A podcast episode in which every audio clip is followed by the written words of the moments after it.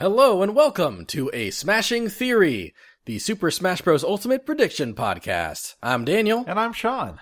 and hey everybody. Hello. Oh man. So, some shit happened, Yes. uh, in the world of Smash Bros. Boy, did it. over the past week, Oh, man. and we are, we are ready to talk about it. Yeah, we are.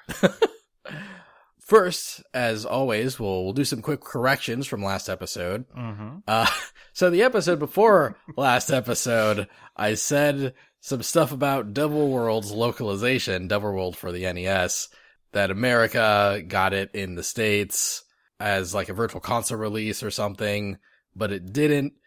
And then in the last episode, while I was correcting it, I claimed that Europe uh, was the one that got it as a virtual console release, but not as a physical, not as like an original release Right. uh, in the 80s.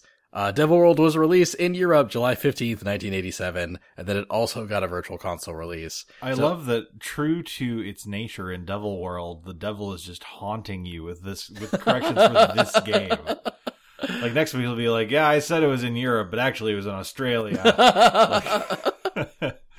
Actually, it's been called Devil Girl this whole time, and I've, I, I don't know. Anyway, I mentioned last episode that I think Evo started in 2002.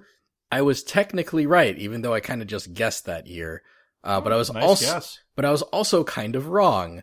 Uh, Evo was initially a tournament called Battle by the Bay in 1996. Uh, 1996 was the first one, and then they had another one a few years later, and then they eventually shifted to the Evo name when they expanded the tournament.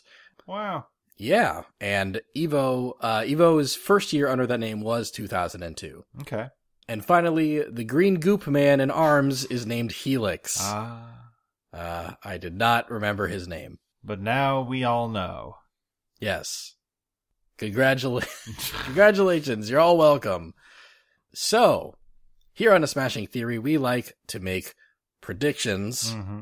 about what's going to be in Super Smash Bros. Ultimate, and we like to do that in a lot of different ways. We sometimes we go uh, franchise by franchise, sometimes we go company by company, and other times we just make predictions about things related to Smash Bros. very loosely. This is becoming like um did you see the movie Rat Race in the early 2000s probably Oh, I, I vaguely remember it. Was Whoop, was Whoopi Goldberg in that? I think so. Yeah, um but John Cleese in that plays this character who's kind of a compulsive gambler and he has a bunch of other rich compulsive gambling friends and they just bet on random stuff like will there be turbulence on this flight, you know. Uh and uh, that's what our podcast is becoming now at this point. Uh, just making predictions on whatever we want. Uh, yeah, I guess so. But on that note, sometimes we do episodes where we make predictions, and sometimes we've made so many predictions that we have to make reaction episodes where we unpack all of our predictions and find out which were right and which were wrong, uh, usually after some kind of event. We did one for E3, that was a lot of fun, and this is our EVO and Smash Direct reaction episode. Yes. First, we're going to talk about the EVO predictions that we made last week because EVO happened. Right. This past weekend, EVO being uh, kind of the head honcho of fighting game tournaments, Mhm. the the big daddy, the the, King Kahuna. Yes, bunch of major fighting games have these super high tier pros just compete in them. From all over the world. Yeah, and generally because so many eyes are watching, uh, the companies behind these games generally help with sponsorships and and they also tend to bring reveals for the fighting games they make Mhm. or or you know the the games that are being presented. There there tend to be a lot of cool fighting game reveals during Evo Right. every year. So we made predictions about reveals and let's let's uh let's try going through them real quick. Let's do. So, Injustice 2 uh, was the first game to have their finals. Right. really cool tournament. A lot Yeah. of lot of cool a lot of cool shit happened. Really like Injustice 2. We talked about that last week. I was definitely the most invested in that because Injustice 2 is my primary fighting game. Yeah. Uh, so I had a really good time watching that. Yeah, and and I did too, even though even though like it's not my primary fighting game, I'm awful at NetherRealm games. but uh it's still really cool to see people that are really skilled at NetherRealm games. Yeah, for sure. Um and uh, Sonic Fox, the kind of the guy to beat, was beat yes. during the tournament. He did not win Evo and uh we'll probably be talking about Sonic Fox a little bit later.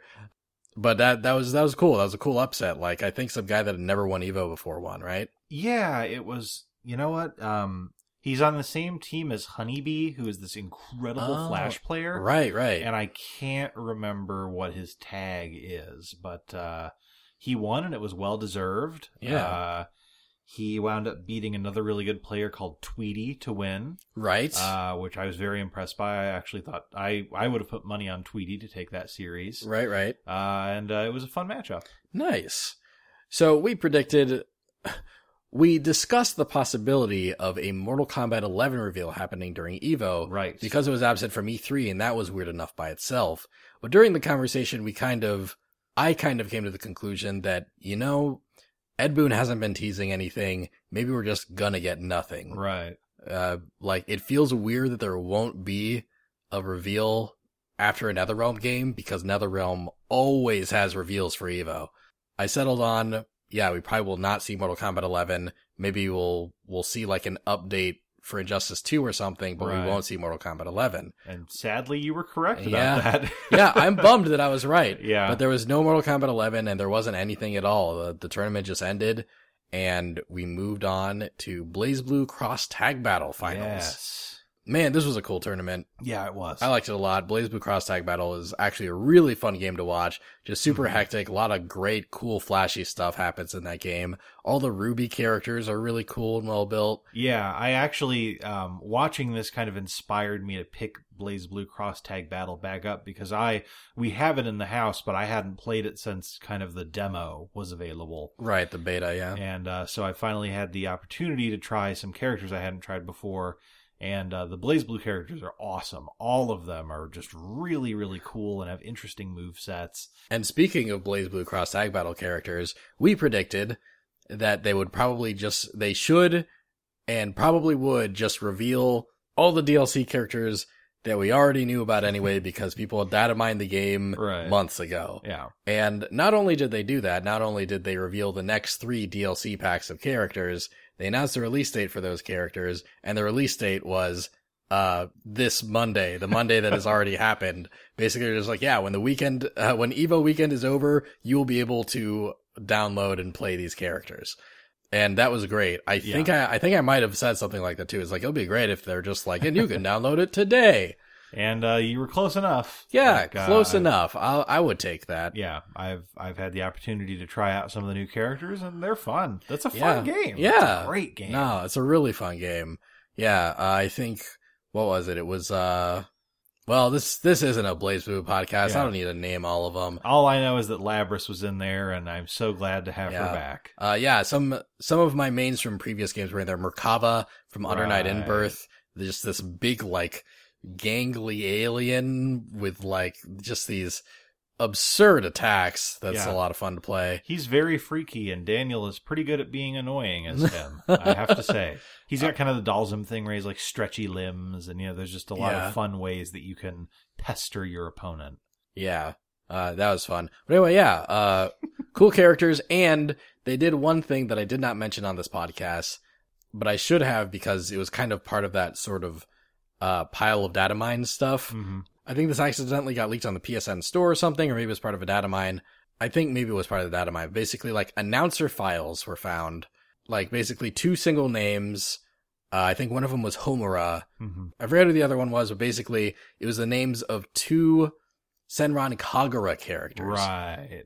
Arc System Works, their BlazBlue Cross Tag Battle reveal, they didn't mention any Senran Kagura characters, but what they did do at the end of their trailer where they showed all the DLC characters that we already knew about, uh, what, one of the things with BlazBlue Cross Tag Battle also is that each, uh, each franchise, each of the four franchises in the game is represented by like a colored diamond. Right. So the end of the trailer just like had an image at the end that had like a fifth diamond that was pink and it just said a new fate awaits. Mhm. So that all kind of lines up with that Senran Kagura rumor. So we'll probably see an announcement like that sometime later this year. Senran Kagura, for the uninitiated, is incidentally a very fan service heavy series of Yeah. games and anime and media.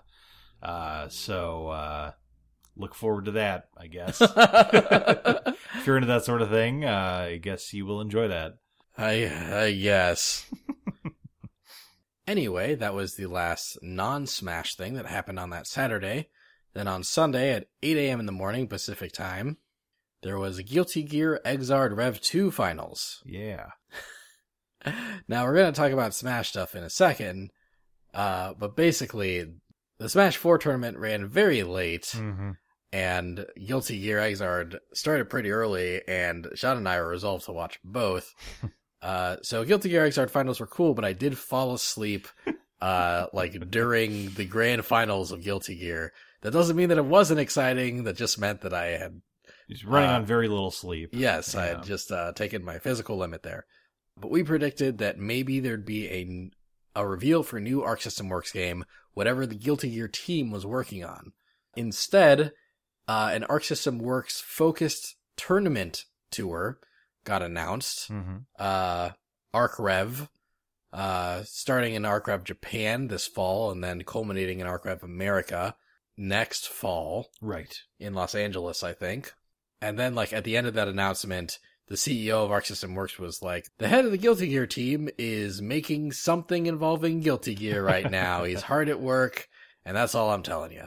So, unless that counts as a, re- as a Guilty Gear reveal, uh, we were wrong. Uh, we, we hypothesized either a new installment of Guilty Gear Xrd or Persona 5 Arena. Uh, the former was a more realistic expectation and The latter would have been completely awesome. yeah, the latter was just a, a just a passionate hope, Right. but alas, neither really came true. But you know what that means is we'll probably get to see some cool Arc System Works stuff next year. Right. Then Tekken 7 finals happened. so Tekken 7 is a game that Sean and I don't really play too much. Yeah. Uh, my girlfriend's really into it. Amy Lee likes it. But man, uh, Tekken 7 Top 8 at EVO was actually a lot of fun to watch. It was Surprisingly, really great. surprisingly so, especially because like really all the top four players uh, were playing some really cool, really flashy characters. Mhm. One of the American players still in the top 8 uh, was a King player Yes. and uh he just had some amazing plays like every match with him in it was like really tense and really cool And when King is on a tear, that's a very cool looking character in Yes. fighting style. yeah he he just like grapples you into another grapple into another grapple and just like a like a a 40 second long th- like series of throws It's really neat. really amazing to watch a lot of fun that guy ultimately did not win and i was really rooting for him but that's okay Yeah.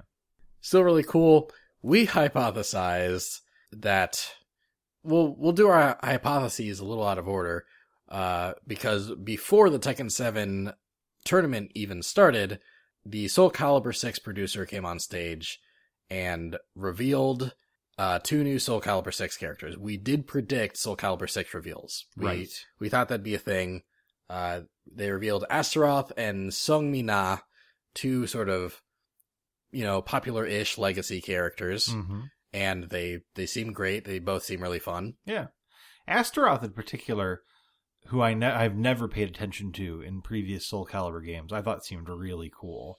Just big burly guy beating the shit out of people. You know, a lot of his hits seemed really impactful. Yes, So I'll be excited to give him a shot. Now, uh, really when the game comes out. seems like a really devastating bruiser character. hmm Uh, that looks like a lot of fun. But for the Tekken 7 predictions, we were looking at sort of the whisperings of a season two Right. uh, for Tekken 7, and we, uh, I floated the idea of it being a little more substantial than season one's, like more characters, hmm um, maybe a bit better of a deal than season one's, uh, two characters and a mode was. Right. And, uh, I think it's safe to say that I called that. so they, Harada, the publisher, uh, the producer of Tekken 7. Who is hilarious, incidentally. Yeah, really funny. Like he basically like first he tried to just walk off the stage. He's like, "Okay, bye everybody. That's everything. Uh, you can start booing now, please."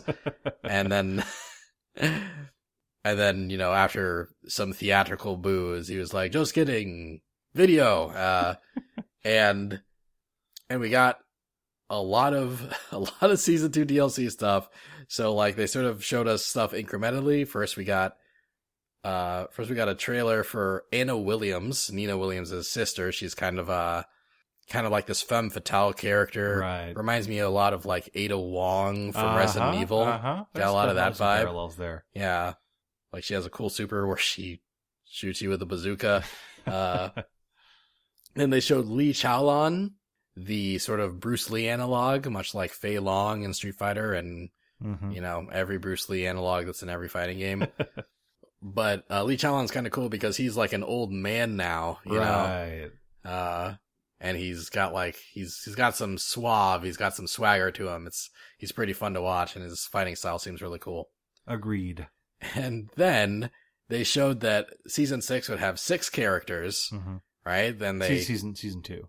what, did I say season You six? did. Uh, they said that season two would have six characters, and you know it slid in uh, pictures for Anna and Lee, and then the la- the six character slot was like red with a question mark on it, and then it just zoomed in on it, and then you see some close ups of like a bat, like with barbed wire on it, and uh, and then you just hear like this gruff voice. It's like, ah, walk some dead. I don't know what this character says. I've never fucking watched The Walking Dead. But Right. basically, Negan from The Walking Dead was revealed as a playable character for Tekken 7. Which no one on planet Earth was expecting at all. Yeah. Uh, that was a really wild reveal. I don't know a lot about Walking Dead myself, but Yeah. just by virtue of Negan getting announced, I have learned that he is apparently this kind of sadistic character with this bat who Yeah. tortures people and things like that. yeah. Very Uh, popular fan favorite. No, he seems like a really brutal character that would actually kind of fit Tekken really well. hmm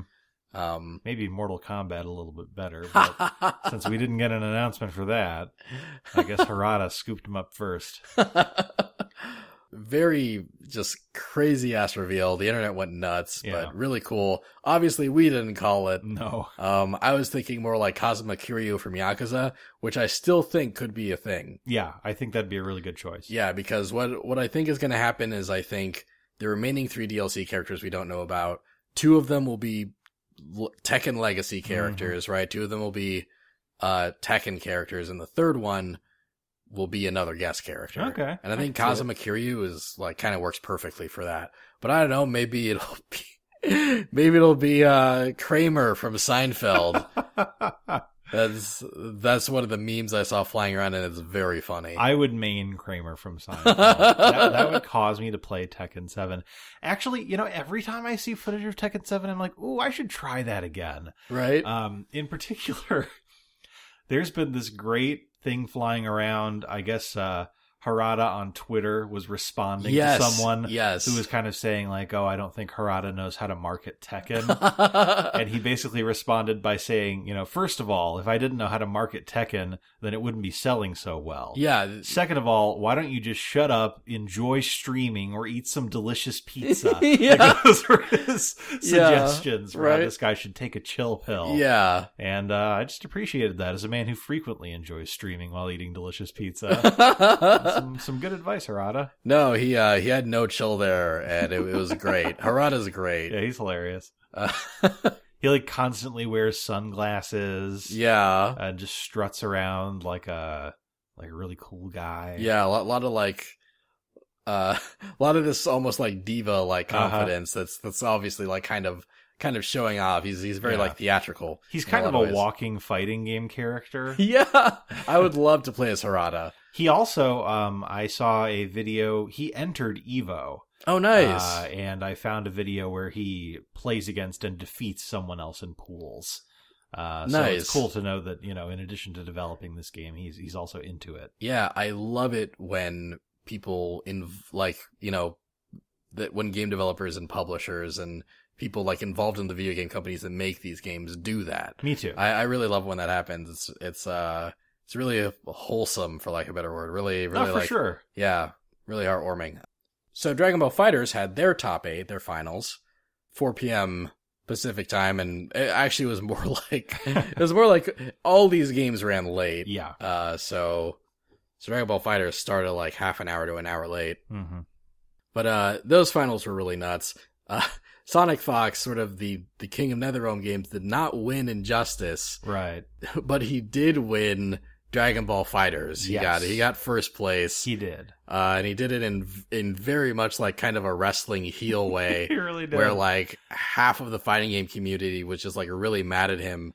Uh, I I was mad at him for a little while. I I uh, I, I- was I, I was disappointed in Yeah. him. Uh, yeah, yeah, maybe mad is a strong word. Yeah. I, I, so essentially, what Sonic Fox did is he was up uh, in the grand finals against a very talented uh, Dragon Ball FighterZ player. Yeah, Goichi. Yeah, Go, he had defeated Goichi previously in order to get to his current spot, and he'd done very well against him. yeah, And during the grand finals, uh, Goichi was coming in from the loser side of the bracket, which in a double elimination means he has to essentially defeat Sonic Fox twice. yeah. He in, has uh, to. Uh, three. yeah, it's called resetting the bracket. He has Right. to. He has to beat him once before before they're both on the same tier again, and he can beat him again. And so it started off kind of seeming as though it was maybe a little bit even. Uh, and then just gradually during the set, Goichi really started to figure Sonic Fox out. Sonic Yeah. Fox started making a lot of mistakes, and Goichi wound up taking the set and resetting the bracket, I Yeah. think 3 0.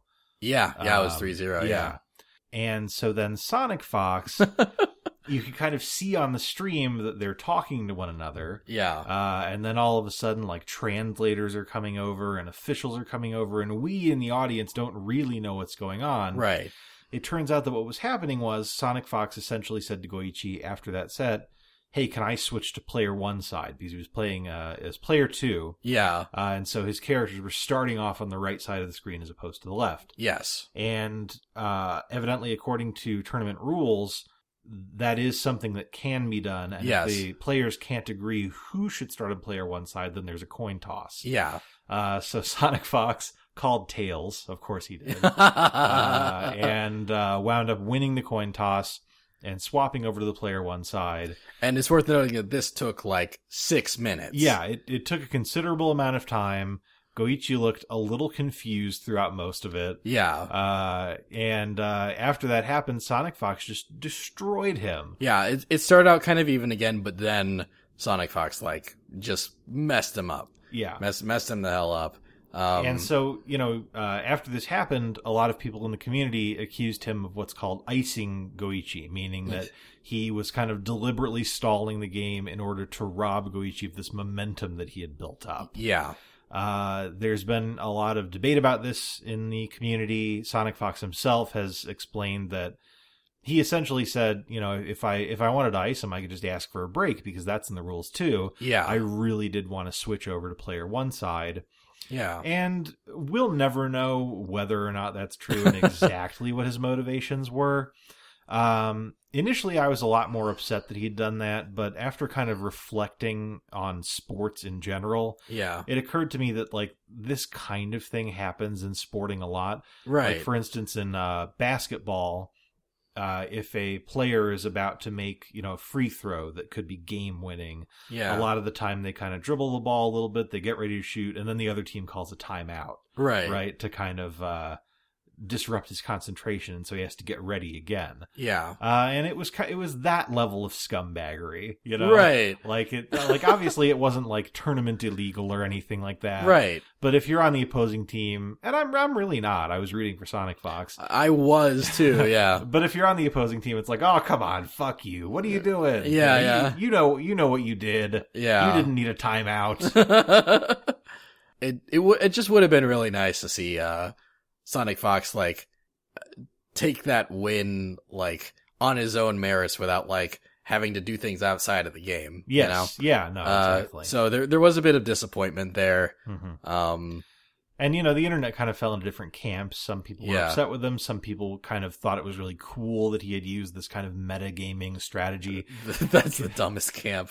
No, I, Keits actually was like that. Keits, the the organizer of Oh, yeah. Uh, Yeah. and uh, a figurehead of Iron Galaxy, a fighting game developer, Yeah. essentially said like, "This is nothing compared to some of the shit that I've seen as a tournament organizer." I saw that. Yeah, yeah. uh, which I get, but at the same time, it's you know, I, Yeah. No, like I, I, just, I just wish it hadn't happened. yeah, and and I don't know. There's there's a statement I like that uh I guess I kind of came up with.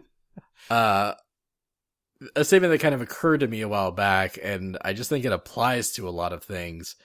I I came up with it actually uh actually it was sort of the wind up to Injustice 2, Mhm. right? Injustice 1 had Catwoman in it. Mhm. And you know, she she has like the jumpsuit with just like the unnecessary cleavage, right? right, right. The Uh, V. Yeah. Yeah. And we were winding up to Catwoman getting announced for Injustice 2. We had reason to believe that she would get announced soon. hmm Uh, you know, in, in like these gaming forums and stuff. And a lot of people in, in these forums were like, I hope Catwoman has a more practical, more covered up costume this time. And a lot of other people were responding, it's like, why can't she have the costume that she had in Justice 1? She has the same costume in the comics and it's fine there. Uh, right. and then I said in this, in this thread, Sure. just because there's a precedent for something doesn't make it not stupid.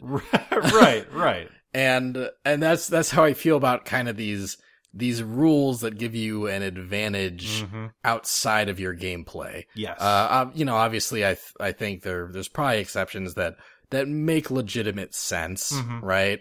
Um, but I I think I think maybe this this switch the seat switching uh coin toss rule is maybe a bit antiquated and maybe yeah. I, I'm not saying they should remove it completely, but maybe it should be revisited somehow. No, I agree. I was I was uh, talking with some randos on Twitter about this on my Twitter account, and one guy essentially said like, you know, it sucks that this happened, but I think that this is really just emblematic of a larger problem in how fighting game tournaments are scheduled, right. and that going forward adjustments should be made so that things like this can't happen. yeah. And I agree with that. You know, like Yeah. maybe there should just be a mandated break between sets if you're resetting the bracket. Yeah, um, Uh, I'd I'd be okay with that. Yeah. like yeah, like I think on one level it is it is maybe a little unfair to expect these guys to just like like do two sets back to back. You know, like do like just half an hour of fighting games straight. You know, that's a little unfair too. hmm So like, I yeah, I I'm not saying that Sonic Fox isn't allowed to take a break there. Right. Um, but there was, but there was definitely some Yeah. gamesmanship involved. yeah, you know? he he handled it in a way that felt sneaky. yeah. And yeah, I I think one of his other tweets was basically like, "I don't give a shit what y'all think. I'm number one Dragon Ball FighterZ champion." Which is which is very Sonic Fox. Yeah, very Sonic Fox. Like like I said, he's kind of like a heel in wrestling. yeah. Uh, this this was not so much a heel turn as it was a continuation of how it's been for his entire life. Yeah. But anyway, uh, here on this Smash Bros podcast, I guess we talk about Sonic Fox, the guy who will, well, you know, uh, this is actually almost topical because Huh. Sonic, Sonic Fox, uh, not too long ago accepted a pro Smash players challenge, uh, to like do a, do a set in Ultimate when that game came out. that is true. So maybe you guys that like Smash Bros and like following Smash Bros competitively will uh will get to see what what Sonic Fox does in your game in the in the near-ish future. you thought this was a tangent, but it was actually a primer, Yes. and now you're ready. you're More ready than you needed to be. you're welcome. Anyway, so Dragon Ball FighterZ reveals uh we guessed that uh, regular Goku and Vegeta would, you know, get a release date and it'd be like a they're releasing right now thing. Yeah. Um, th- the trailers that they showed off did not have release dates for Goku and Vegeta, but Mhm. what they they ended up releasing August 8th anyway, the day we're recording this. Right. Right. Um, and and something I didn't expect is there's sort of a they showed a trailer for basically sort of like a new story mode thing that basically just reenacts the Saiyan saga Yeah. uh with uh regular Goku and regular Vegeta like being a big major part of that. Yeah. Definitely wouldn't have predicted that. Glad it's getting thrown in there. Yeah, that's very cool, and it kind of almost like justifies their presence a bit more. You right, know? right. because I guess it would be kind of weird to be fighting as like Saiyan Goku and Saiyan Vegeta in Mhm. that story mode. Maybe not so weird that they that this was the only solution, but you know. uh, then uh, we also predicted that Android 17, the sort of Ranger version of Android 17 that's in the Tournament of Power, Mhm. and Cooler from one of the Dragon Ball movies, uh, Frieza's older brother, Right. would be revealed as playable and get a trailer. They revealed Cooler, Yes. but they did not reveal Android 17. Cooler, I have to say, looks completely rad. Yeah, right? As, Like, as someone who hasn't been super interested in the content of Dragon Ball FighterZ, even though I enjoy watching tournaments, yeah, um, I was really blown away by how into Cooler I was. He's yeah. just this big hulking character who looks like he has a lot of really meaty attacks and he has a really neat kind of design and uh, I'm excited about it. Yeah, and he just looks like an anime version of Shredder from the Ninja Turtles. Which I'm okay with. Yeah, no, I'm I'm fucking yeah. We're I I already bought the season pass, but I'd spend money on it if I hadn't already. right. And then we made some other uh Bandai Namco fighting game predictions. Yeah, We those thought- went really well. Yeah, yeah. We thought that maybe My Hero Academia and or One Piece, like those upcoming games, would show up. They did not. Nope. We thought that there'd be some Jump Force reveals. There were not. And you. and uh, then we thought maybe we'd get like one like some big surprise reveal uh, from them, like something like Naruto Fighters, Yeah. uh, and that definitely did not happen. Although I do think that that could end up being a reveal next year. Believe it. Yeah, believe it, Naruto.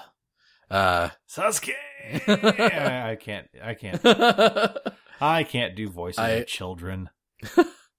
I this is such a tangent, but I love how you know my my girlfriend has been having me watch through a lot of Naruto. Right. Um, and I, I just love how Sasuke's voice actor, Yuri Lowenthal, uh, like, you know, he speaks like with a regular American accent, but then like whenever he says Naruto's name, he's like, Naruto! like he just like fully enunciates like, right. uh, it's really funny. uh, anyway, anyway, that was Dragon Ball FighterZ. Yes. Uh, and man, yeah, like that, shenanigans aside, that was like, that tournament was a blast to watch. That was far and away my favorite that I watched altogether. wow, nice. Yeah, I would. I would definitely say Yeah, man, I, I I have trouble picking between that and Tekken actually. that's fair. Yeah, I uh, uh, Injustice Two would obviously be right up there with it for me. Right. Um, I think that there was a, little bit less excitement for me for Injustice Two because it was on Saturday in like the middle of the day, and that's kind of weird. Yeah, yeah, yeah. Um, but uh, I I had a really good time with Dragon Ball FighterZ for sure. And finally, in the non-Smash side of things, Street Fighter Five finals Yes. uh, happened 7:30 p.m. Sunday. Yeah, this was my turn to fall asleep because they started really late. Yeah, at this point, I was so like spaced out that I actually didn't end up like seeing most of the tournament. Right. Like I just wasn't really paying attention, even though it was on TV right in front of me. but I did get to see the reveals before that. And like speaking, speaking of like hilarious fighting game community people, uh, like you know, fighting game developers. yeah. Uh, Yoshinori Ono, the producer of Street Fighter, comes up and he's like, Blanka has something in his pocket. And he holds up a little figurine of Blanka from Street Fighter. Which he takes with him everywhere and constantly posts pictures of on Twitter doing random stuff. Yeah, just like either like Blanka's like posing next to something or he's posing with Blanka like in a picture. The amount of cheese, the amount of like, the amount of full 100% energy that Ono puts into everything, uh, is just the most adorable thing. He is one of my favorites. He's great. So there's this new character G. Right. I guess his aesthetic is basically like hobo Abraham Lincoln, right? And and you know, we've known about his design for a while and we've Mhm. known that his reveal is coming up next. So, you know, Sean and I predicted that there would be a G reveal trailer and basically nothing else because uh that's that was sort of par for the course last year too. Right. Like Ono starts and then a guy in full G cosplay walks up and does like a 3 minute long speech Right. right? This very like, I am the president of the world and we must all unite, you know, like very super in character. Uh, Mhm. turns out that that cosplayer was the voice actor of G. Ha ha ha. That's Uh, great. and you know, after he he did that whole shtick, then the trailer for G played, uh, and G G's actually really cool. I've gotten to play him since then, and his trailer was awesome. And then like the trailer ended, and Ono's on the stage again, but he's wearing an eye patch. he's like, "If you notice, there's something on my eye. Do you want to see?" You know, and uh, and then he showed a trailer for Sagat, the Yes. last remaining season pass character. At, uh, Sagat looks like Sagat and he looks great. Mhm. And at the end of that trailer, it shows G and Sagat on the screen and then it just says tomorrow. Uh, and it, both characters came out for Street Fighter V the following day. Which is which, great. yeah, I did not call that at all. And that's fucking awesome. I, I actually kind of think that, like, it's weird. Uh, they generally like just keep releasing Street Fighter content until the end of the year. And now the season is essentially over. Mhm. There are have been some rumors, some rumblings that that Capcom is going to give us some free Street Fighter characters, Ah. specifically uh Crimson Viper Mhm. and Oro from Street Fighter 3, sort of this yellow hermit man. Uh this that is a Das Verjabin rumor. Mhm. Uh, and Das Verjabin, uh, is sometimes right on the money, but sometimes he's not. And just in general, Das Verjabin is very inconsistent and I think should always be taken with a grain of salt. right. But the fact that there's no DLC characters left and there's this rumor of us getting free characters, I could see like September and December being like, here's Crimson Viper for free, here's Oro for free. right. And then they announced season four after that. Okay. Um, but uh, but I guess we'll see. Uh, we made one more prediction. Uh, we weren't sure where they'd slot it in, but I thought that maybe the League of Legends fighting game would get announced at Evo. Not a not a peep, not a word about what Radiant Entertainment is working on. Yeah. Uh, although Seth Killian, one of the developers uh, on the team that is working on the rumored League of Legends fighting game, uh, was there commentating on Street Fighter. uh, there was no news on the on the League fighting game or anything that Radiant Entertainment has been doing. Yeah.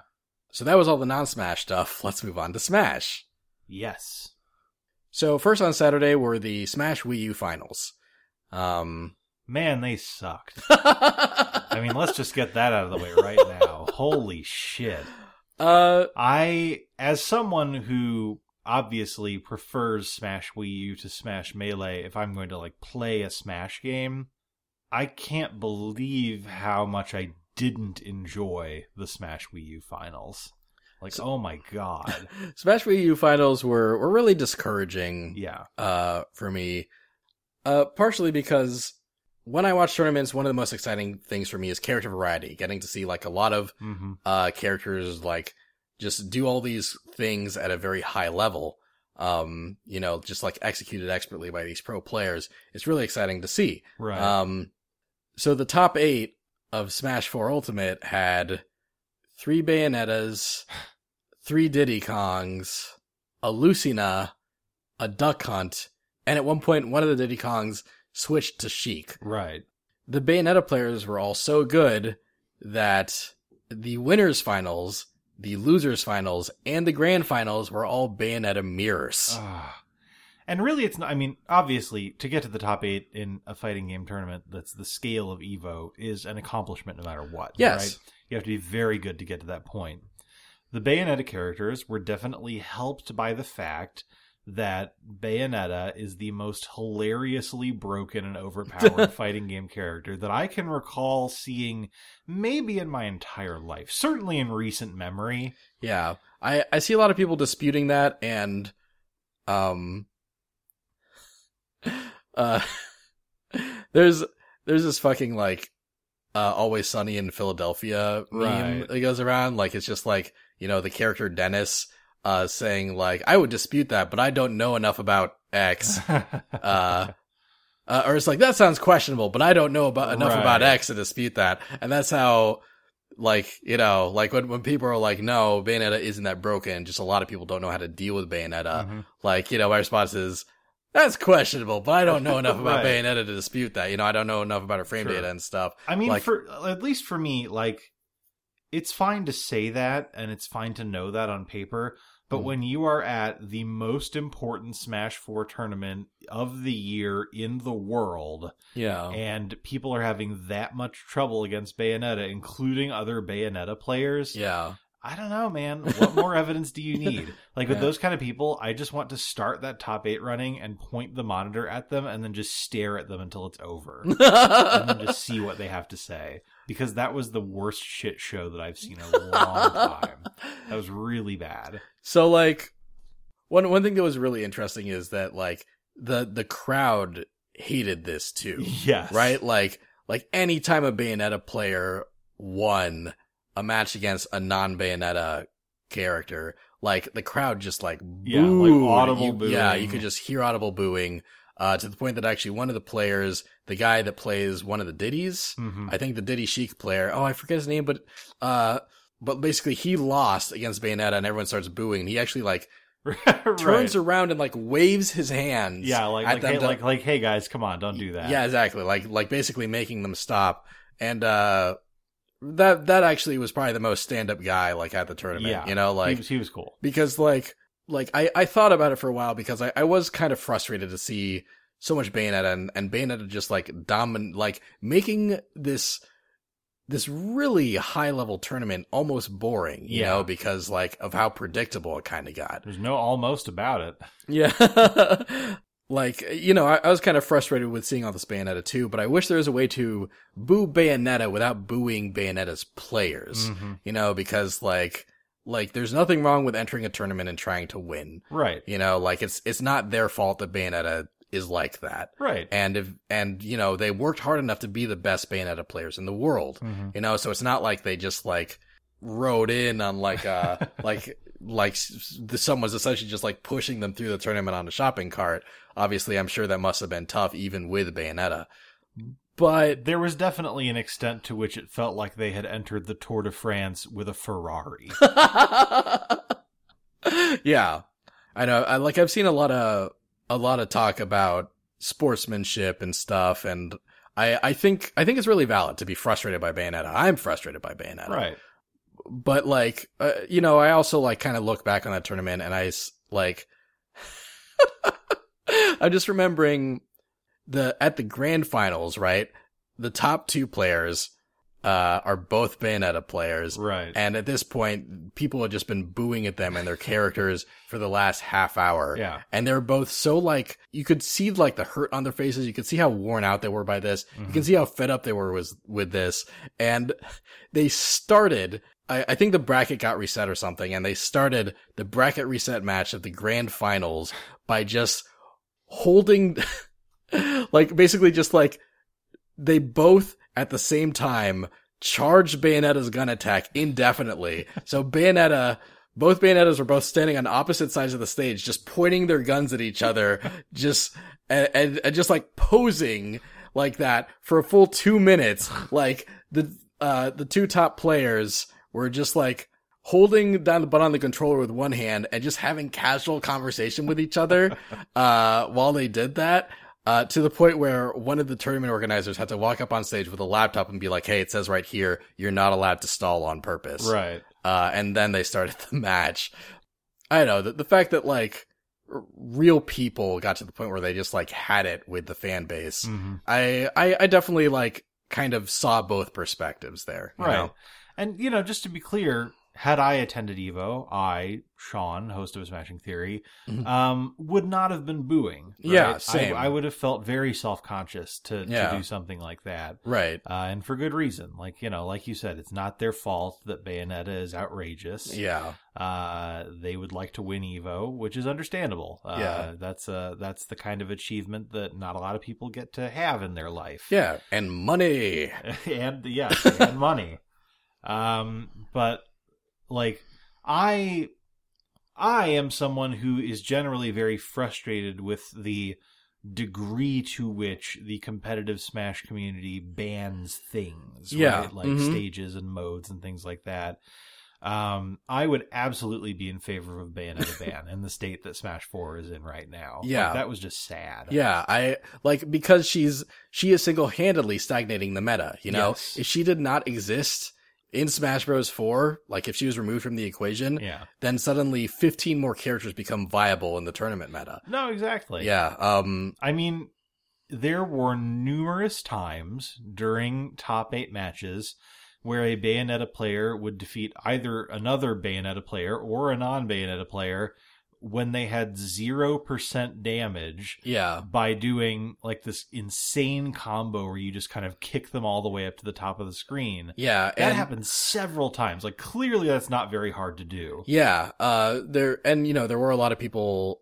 I, I saw a lot of people talking about that specifically, sort of the zero to death combo, Mhm. and a lot of people were saying, well, uh, the person being hit like can actually get out of it if they move the thumbstick in a certain way while they're being comboed. Right. You know, it's not a true zero to death combo, Mhm. uh, but it's also it also seems like something that Bayonetta can sort of like bait and manipulate so that Mhm. it's like, oh, you you're going to you're going to turn your joystick in this direction to get out of it. Then I'm going to I'm going to move this combo just a little bit downward, Right. uh, so you so you're actually moving right into where I want you to be. And hey, you're dead now. Like just because getting out of it is possible doesn't mean that it isn't prohibitively difficult to do, especially when you have the pressure of, you know, a top 8 tournament on Yeah. your shoulders. Yeah, I I think there is kind of a silver lining to all this, and I and that silver lining is that between the Smash Bros Ultimate Invitational and the results of the Smash Bros 4 top 8 at Evo, I think if Bayonetta doesn't have some significant nerfs by the time the final version of Smash Bros Ultimate releases, we kind of have just full confirmation that Sakurai doesn't give a shit about the competitive community Right. and I, I, I don't know. I, I have a feeling that that something that something is going to change about her fundamentally, so she's not as not as powerful anymore, but still still good. Yeah. I think there's a way to make her still good and not just dominating the competitive scene the way she does right now. I agree. I hope that that balance is struck. If not, then as I said to Daniel during the grand finals, I hope she gets meta knighted and nerfed into uselessness. I would love option A, but if not, I'll settle for option B. Right. So we predicted for the uh, Smash Wii U finals that there would be a character reveal. Uh, specifically, I predicted that Heihachi would be revealed. uh, that was the perfect time for him to be revealed, and and it just made sense on so many levels.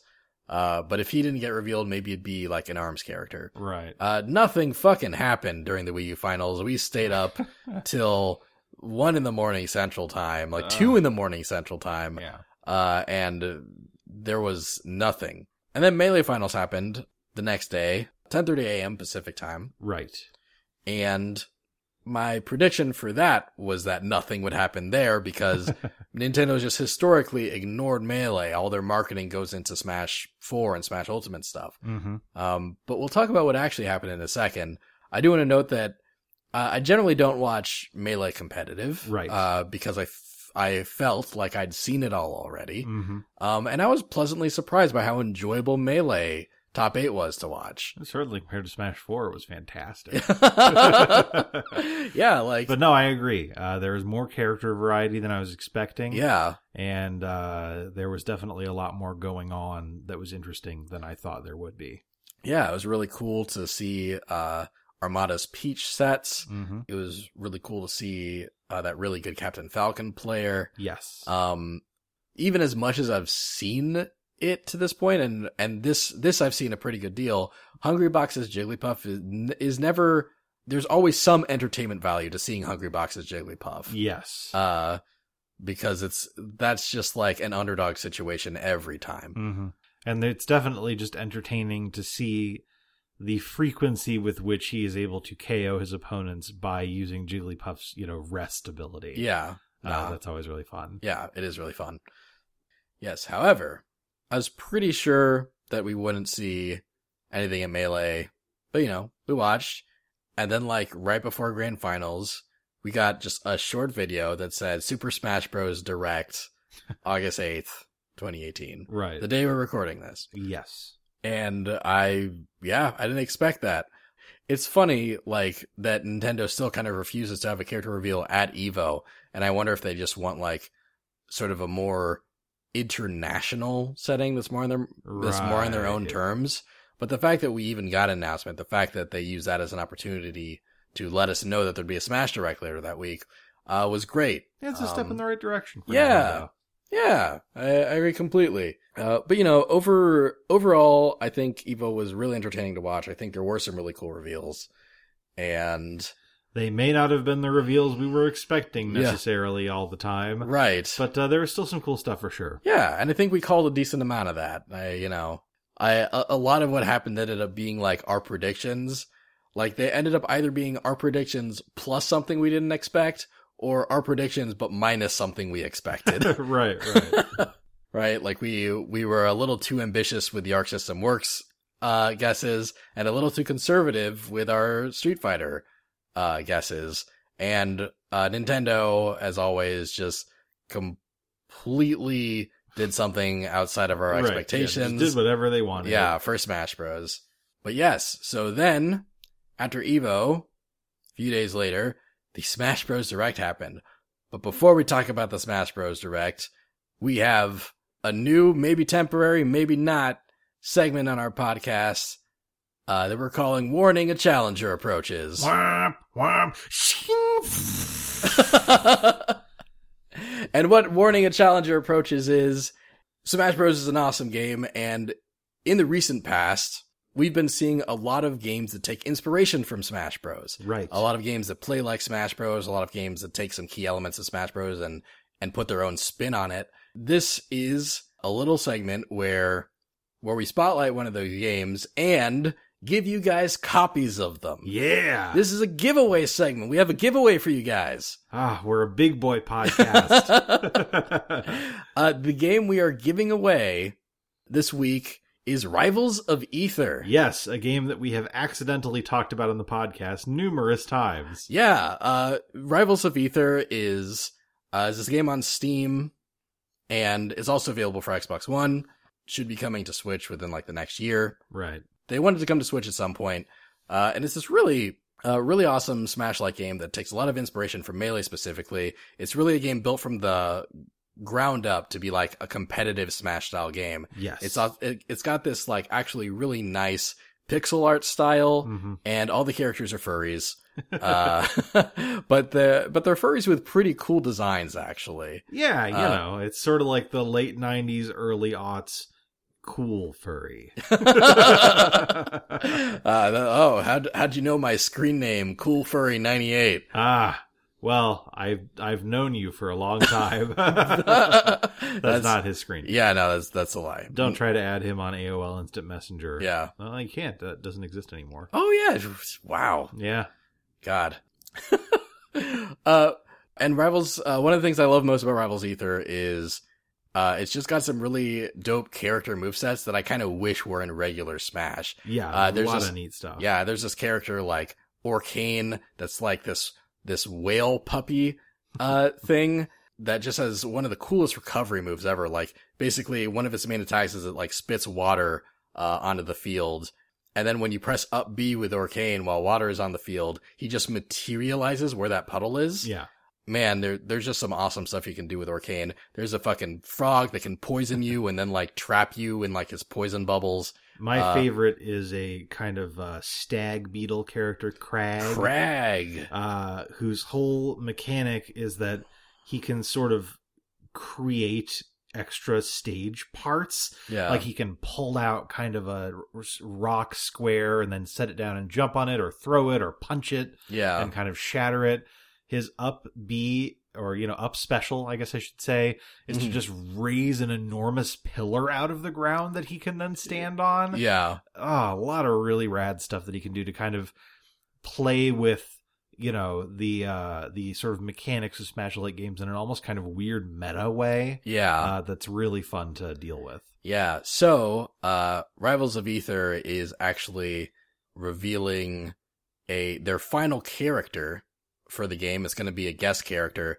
Uh, they have one guest character already, Ori from Ori and the Blind Forest. right So there's another guest character, uh, uh, Dan Fornace, the developer, has been teasing that it might be the car from Rocket League.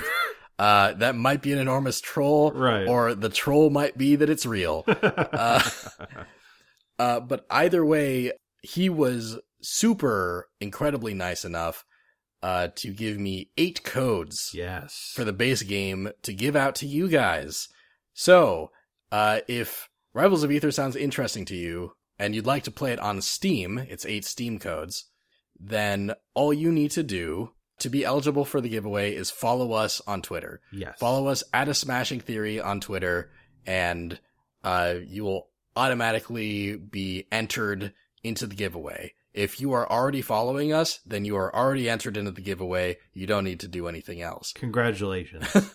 However, if uh, we will also be, you know, making a tweet about the giveaway uh, the day this episode goes up, and if you retweet that, uh, you'll be given a bonus entry into the giveaway to sort of increase your chances of getting a code. yes. Uh, but that's not necessary. If you follow us, you might get a code anyway.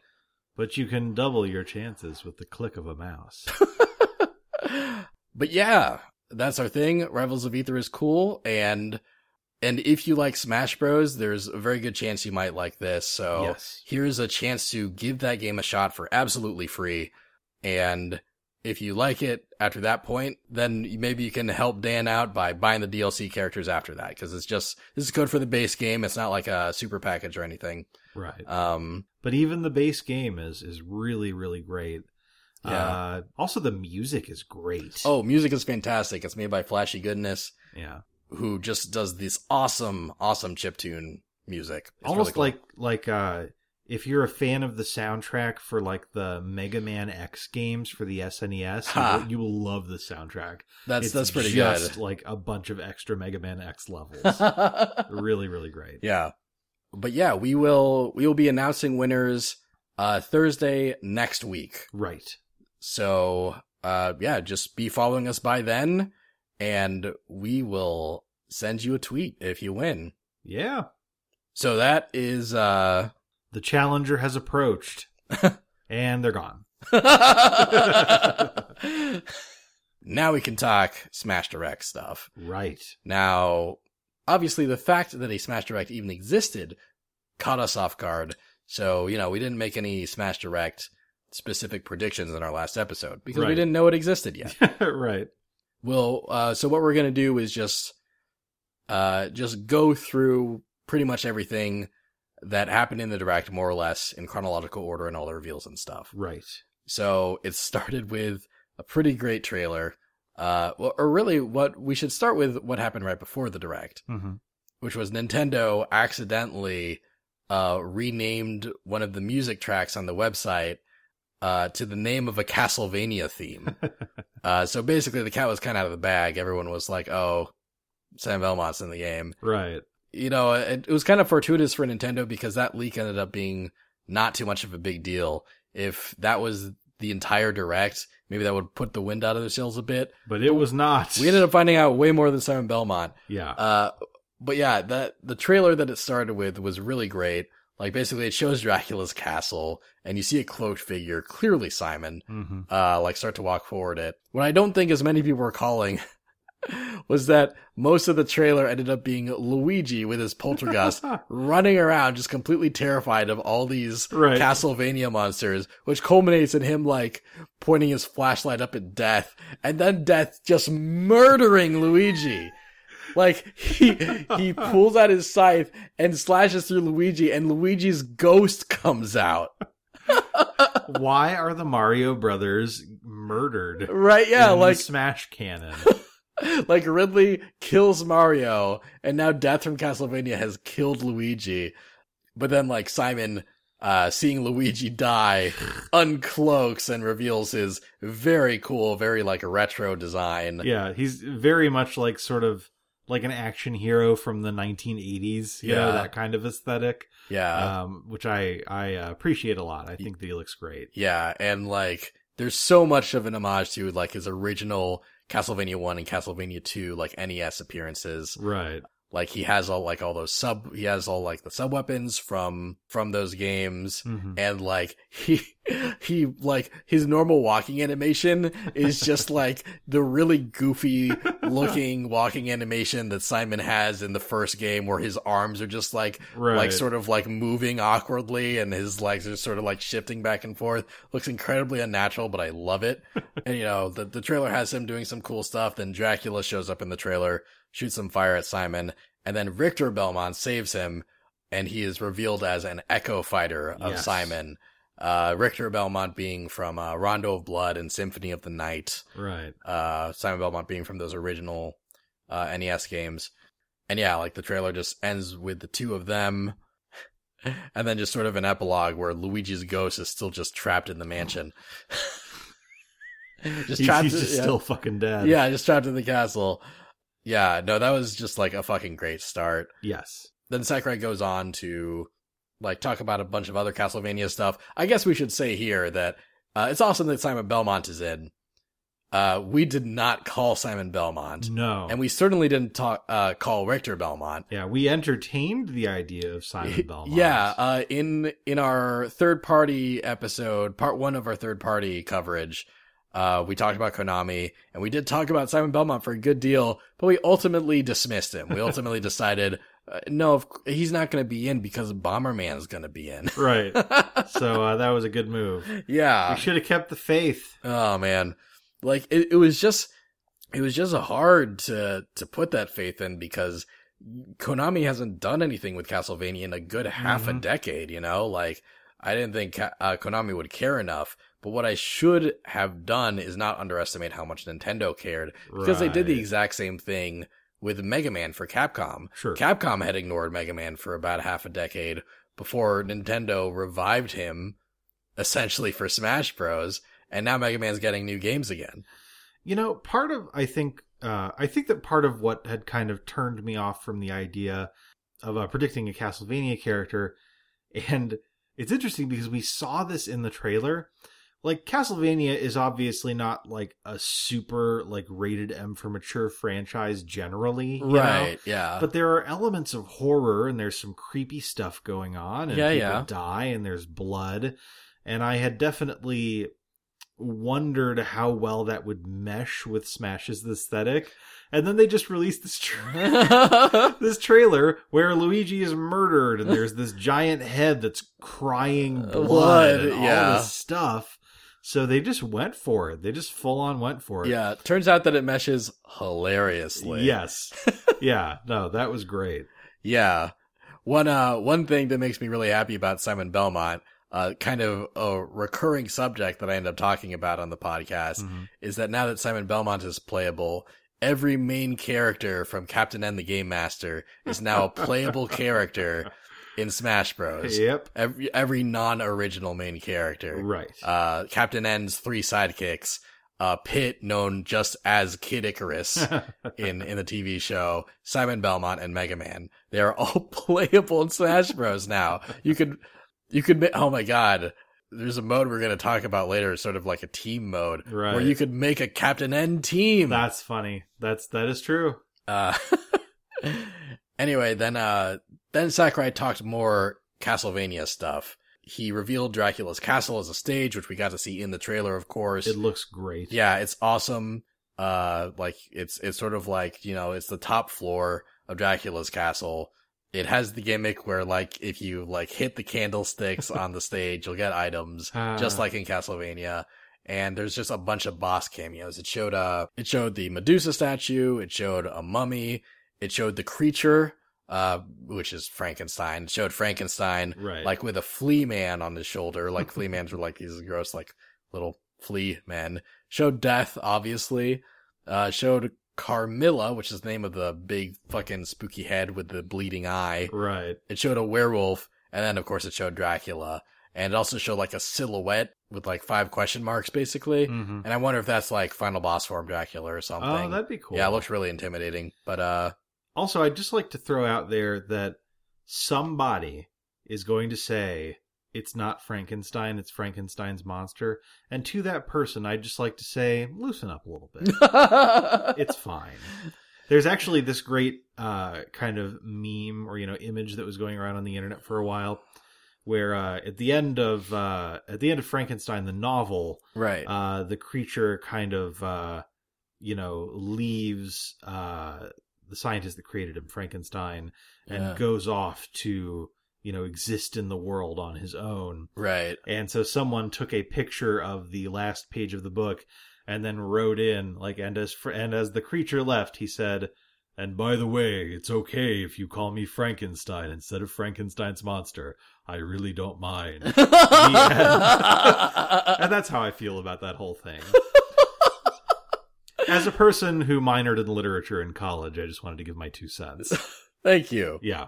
But yeah, really cool lineup of bosses. Uh, then he shows more of the stage and talked about some of like the Castlevania stuff that's going to be in the stage. Uh, not the least of which is 34 Castlevania themed music tracks available via My Music. Ah. Uh, some of them are, are brand new remixes and some of them are just, uh, copy paste of classic tunes. And uh, incidentally, that was not an exasperated groan from me. It was an excited one. Yeah. Because the Castlevania soundtrack is rad. Yeah, it's fantastic. it's really and good. and they just showed the whole track list and there's basically there's music from across the entire Castlevania franchise Right. like you know like the Game Boy Advance games uh Harmony of Despair which I've heard is kind of garbage but it has a cool soundtrack Harmony of Dissonance. no no Harmony of Dissonance is a game but I'm talking about Harmony of Despair the Xbox Live Arcade and PlayStation Network game Oh no. yeah it's I didn't apparently know that existed. yeah. Uh, well, a track from it, uh, at least one track from it minimum is going to be in the Castlevania stage Okay. in Smash Bros. Uh, I listened to the original track from the game Mhm. actually, and it is, it is a, it is a jammer actually. That's good. Yeah. I've heard that the game itself is bad. Okay. Basically, it's gotten mixed reviews. Mhm. It's, it's meant to be like sort of like, uh, like a co-op side scrolling action game where like it takes a lot of influence from Portrait of Ruin. Oh, you know what? I do remember. yeah, but now. but it's not as polished. right. Right. Yeah. Um, I'm actually like vaguely interested in that game. If I ever get a uh, like an easy access way to play it, I might do that. But yeah, it's um, yeah. Harmony of Dissonance, by the way, is one of my favorite Castlevania games. Yeah. It it also was kind of polarizing when it came out. The reviewers were basically like, "This is too gloomy." Like, when you're in Castlevania and you go too gloomy, you've probably done something wrong. right. But uh, really fun, interesting mechanics, killer soundtrack, so good. There's at least one Harmony of Dissonance track Ah, in uh in the Castlevania stage from I'm- from my skimming of that list. I'm really happy about that. I'll be excited to hear that. Yeah.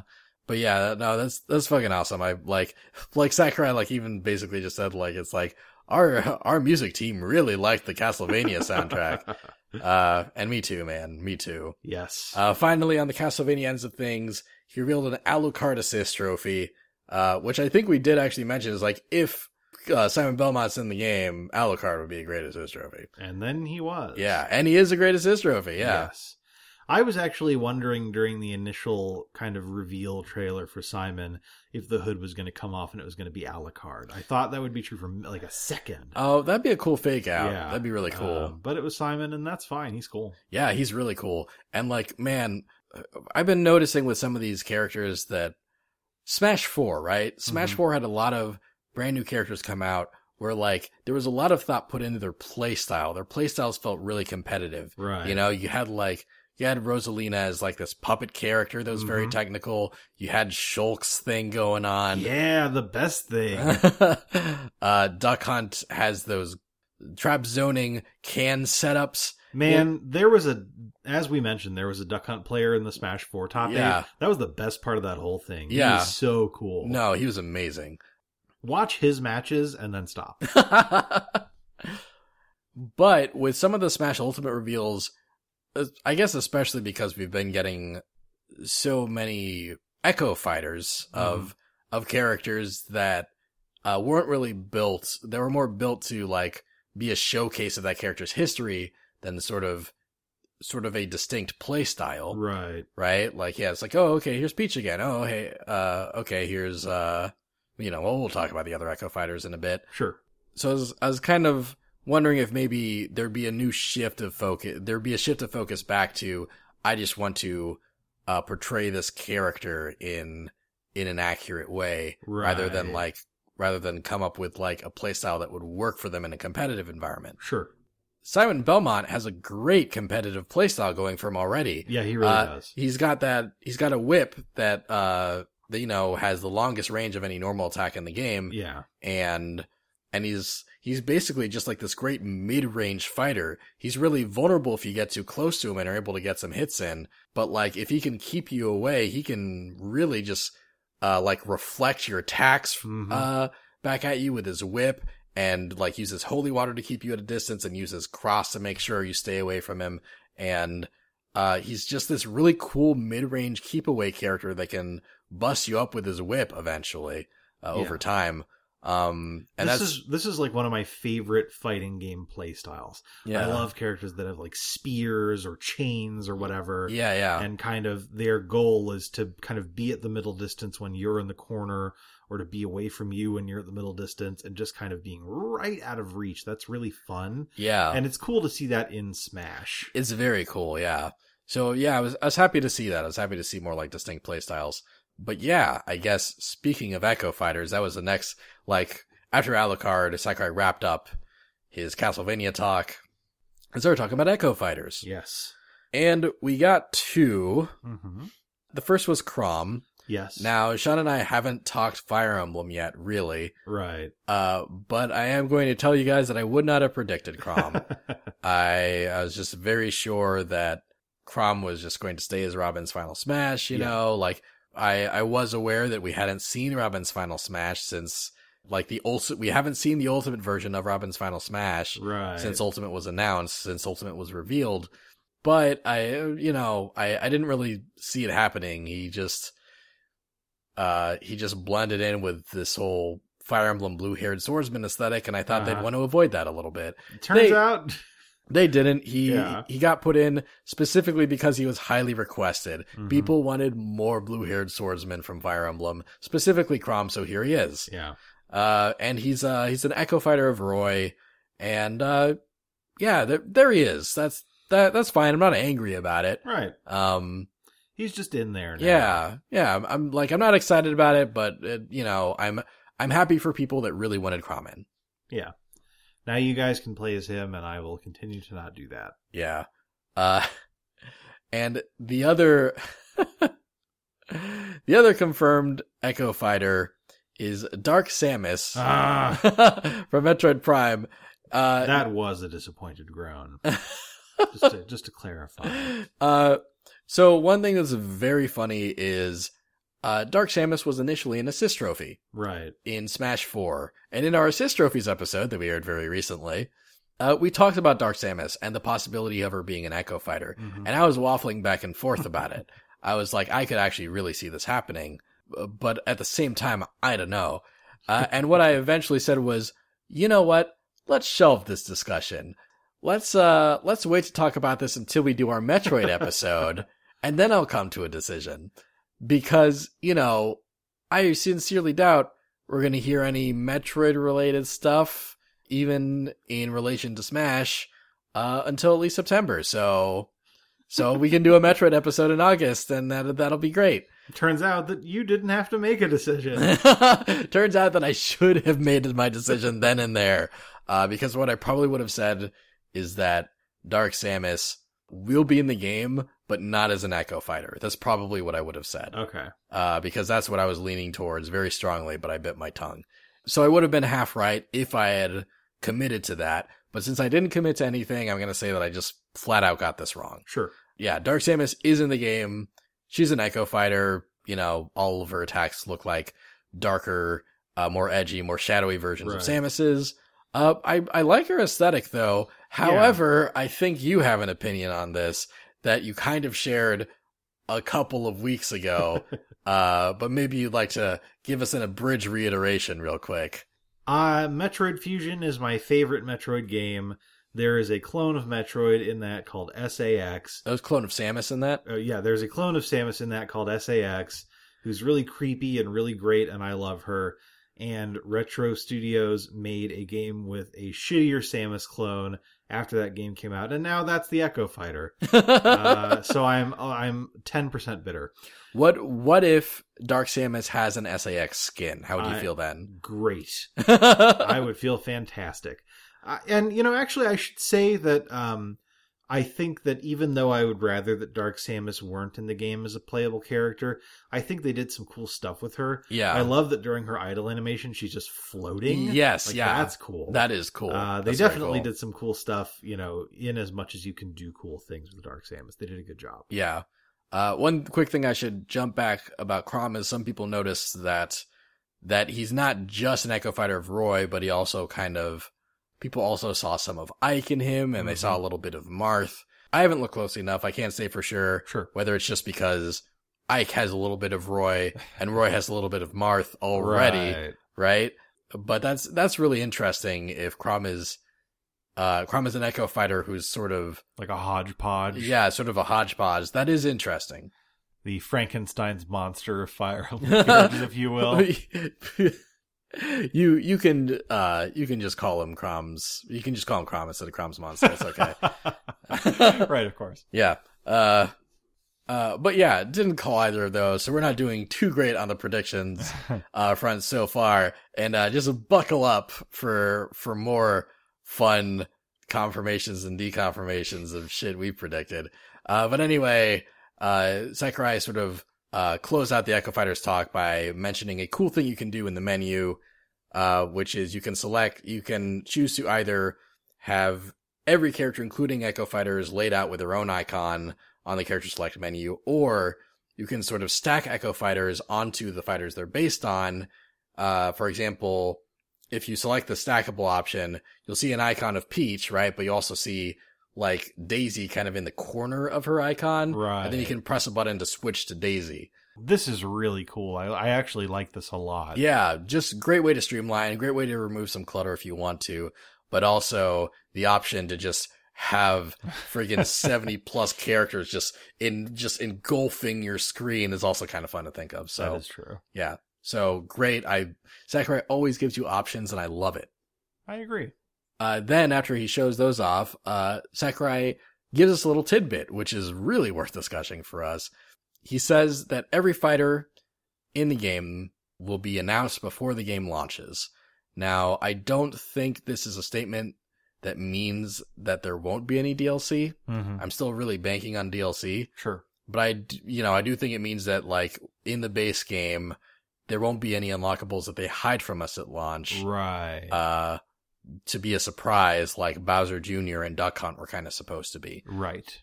I think we'll know the entire base roster before the game comes out because Sakurai said so. And he then said this sentence verbatim, we'll have a few more to announce later, so stay tuned. uh, and because we're, uh, we're predictors here, we're, we're analyzing all Sure, the Smash Bros. sure. news. I, I do wonder if we should take that statement literally, you know, like Mhm. a few can just mean three. I wonder if we're getting three more fighters. But I feel like it'll be more like that, especially especially if we're counting Echo fighters, Sure. right? And actually like the Echo fighters that we got are really interesting because Dark Samus specifically. Dark Samus was an assist trophy, Mm-hmm. but now she's an Echo fighter. Right. And we talked uh last time in our assist trophies episode about some assist trophies that are still missing and the possibility of them being Echo fighters. Shadow the Hedgehog is still nowhere to be found, and we initially completely dismissed him because we didn't think that there would ever be two playable characters from one third party franchise. but now, uh, But now we have Simon and Richter Belmont. So the question is, are we are we going to see Sonic and Shadow the Hedgehog? I guess we're just gonna have to live and learn. uh, where, where are you on that right now? Uh, sixty percent chance. Sixty percent giving it. Sixty Yeah. percent chance. I think it's more likely than not that we will see Shadow as an Echo Fighter of Sonic now that Echo Fighters are their own thing. Now that Sakurai is very kind of cavalierly throwing him into the game. right. Um, I think that there's definitely a better chance that Shadow will show up than that he won't. do you do you think you'd predict him right now? Yeah, sure, why not? Okay. I'm still something is still telling me that it might not happen. Okay. And it might just be the part of me that doesn't want that to happen because like I've said in previous episodes, like I don't think Shadow as an Echo Fighter is what anyone wants. People either don't want Shadow in the game playable at all, or people want Shadow to have his own moves like Chaos Control and stuff. Uh, but you know, like I guess, I guess if you're guaranteed to not get the ladder, maybe you'll settle for Sure. For Shadow as an Echo fighter because at least you get to be be a, a the ultimate life form. Guess you'll get to do that. But yeah, I'm I'm going to refrain. I'm going to refrain from predicting him from now. Okay. So, so you got that. If Shadow shows up, you'll you'll have a point over me. Wow. Well, I guess until we find out one way or the other, we'll just be hanging on the edge of tomorrow. Ah, brother. Thank you. Thank you. Hanging on the edge. uh, so, so then Sakurai decided to talk about stages. He did. Uh, so first he started with a stage showcase where he officially revealed a bunch of stages that he hadn't officially revealed before. Right. And a lot of keen eyes had already seen these stages in like character videos Mhm. and stuff. But now like we, we get to see full showcases of them. So we saw Pokemon Stadium. Mhm. Uh, we saw the Garden of Hope from Pikmin. Right. We saw Brinstar Depths from Metroid. We saw the Summit from Ice Climbers. We saw the Unova Pokemon League. We uh, we saw one of my favorite stages, Magicant, Which is one of my least favorite stages. and Sean's least favorite part of that stage, the Flying Men, are still there. yes. Uh, although one cool thing we'll talk about in just a sec. Uh, then Sean's favorites, one of Sean's favorite stages, Gamer. Best stage in the history of Smash Bar None. Really, you you like it more than Great Cave Offensive? Uh, yeah, I do. Wow! I know. Wow! I know. I think I like it better than Great Cave Offensive well, for obviously. sure. Great Cave Offensive is still in my top five. yeah. you crazy man. Uh, then they showed off the the Smash Ultimate version of Final Destination, Mhm. and then they showed a brand new stage, which again, like he and I have noticed this in other footage before, but now it's out in the open. New Donk City Hall from Mario Odyssey. You're my superstar. Yeah. I don't know the words to that song. uh and yeah it's it's great like it's it's kind of a traveling stage it takes you around various parts of new donk city Mhm. and occasionally like pauline and her band will show up on the stage if you make contact with pauline and her band they'll like they'll sort of like animate suddenly and once you've like collected them all they'll they'll stand in front of town square and and sing you're my superstar i guess. And that's fucking awesome. I love it. That's great. Yeah. yeah a plus good stage. I'm down. Then afterwards uh sakurai showed like some classic stages and showed how some stages are getting like uh graphical upgrades Right. he showed off fountain of dreams specifically from melee uh and its new look Very And- pretty. yeah, and I was uh I remember in our Kirby episode, our Sakurai's Babies episode, I was really confident that the Fountain of Dreams uh would return for the next Smash game before we even knew that it was Ultimate. Right. And uh yeah, I, I really called that and it looks it looks very shiny. Yeah. Mhm. Looks very good. Uh, but then he also revealed that uh, stages returning from Smash 64 are kind of like low poly and like chunky looking, like their N64 versions on purpose Right. and he showed off Saffron City and Hyrule Castle and Dreamland and Congo Jungle looking that way. Uh, it's cute. It's a good look. I like it. yeah. Yeah, and, and really, I think it feels like they look a bit better than their N64 par- counterparts anyway. Yeah, a little bit crisper. Yeah. But then Sakurai said, there are a total of 103 stages in the game. And Sakurai, after revealing that number, just says, we must be crazy. I agree. It almost reminds me of uh there was this kind of fighting game engine called Mugen that was really popular uh huh. in Uh the kind of aughts. Yeah. Uh, and you would see all these videos where people would match up these characters that they'd imported into the game and it would go to their character select screen and there'd be like a hilarious like 250 characters or whatever. Yeah. Yeah. yeah. It reminded me of that. Like looking at all those stages, I was like, wow, this is a Mugen amount of stages. That's fair. Yeah, I went ahead and I like paused that screen and I looked at the stages and I like counted them up. Uh, it shows all the stages in chronological order too, right? Mhm. And basically that that order is just all the stages that have been revealed so far, Right. right? Um, like basically like uh, it ends like it, it it basically didn't show any stages on that thing that we don't already know about and the amount of stages on that thing counted up to 103. Right. So basically, like one thing I also noticed is that there's just just six empty slots Hmm. on that screen too. So basically, I think the true number of stages is going to be more than 103. Okay. Um, but there's already 103 stages, and that's nutso butso. It is. Uh, Sakurai then mentioned that all stages have Battlefield and Omega forms, which is something that we've we've already known. But he also said that all stages are eight-player Smash compatible. Which is crazy. Yeah, that's that's really insane. Yeah. Uh, some of those stages are going to feel really cramped, I think. But whatever, options are great. Thank you for the option, Sakurai. yes. Uh, then he talked about the stage hazards off option, which we have known about uh, since E3, but he got to talk about it in that direct, hmm and so good, such a great feature. Agreed.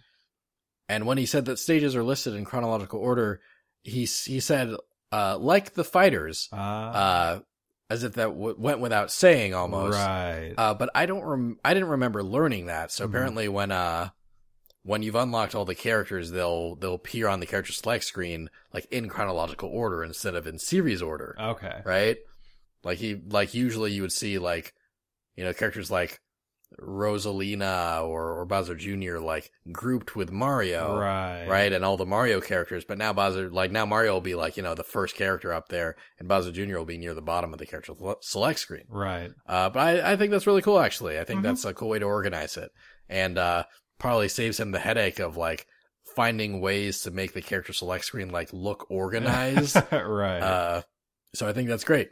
Uh, finally, in regards to stages, uh, I showed out this great feature called Stage Morph. yes, I loved this. Yeah, stage morph is really cool. Basically, like you select two stages and then they will alternate between each other mid battle. Right. So like you'll, you can be fighting on the Arwing and then suddenly like the, it will change shape and you'll be fighting in Skyloft from Zelda and you can pick any combination of stages that you want. Uh, really show, it really shows off that processing power Oh yeah. of the Switch. Yeah. Really cool looking transformation animation. where the Yes. stage kind of almost like comes up at light speed and there's this kind of effect going on in the background. Oh well, the stage doesn't actually come up at light speed. Uh, there's like a little fast forward symbol in the top right to sort of indicate that the direct is fast forwarding the footage. Oh no, no, no, right. I, I Yeah. sorry, I didn't mean in terms of like the actual like. Oh. right. I just like it almost looks like in Star Wars when you go into hyperdrive. Oh, yes, right? yes, like yes. That kind of aesthetic. Is Yes, yeah. No, I agree with that. That's Yeah. awesome. So that was all the stage stuff, and then he started talking about my music, which is like one of my favorite features It's in great. Smash Bros. I just love all the unique tracks that we get. Me too.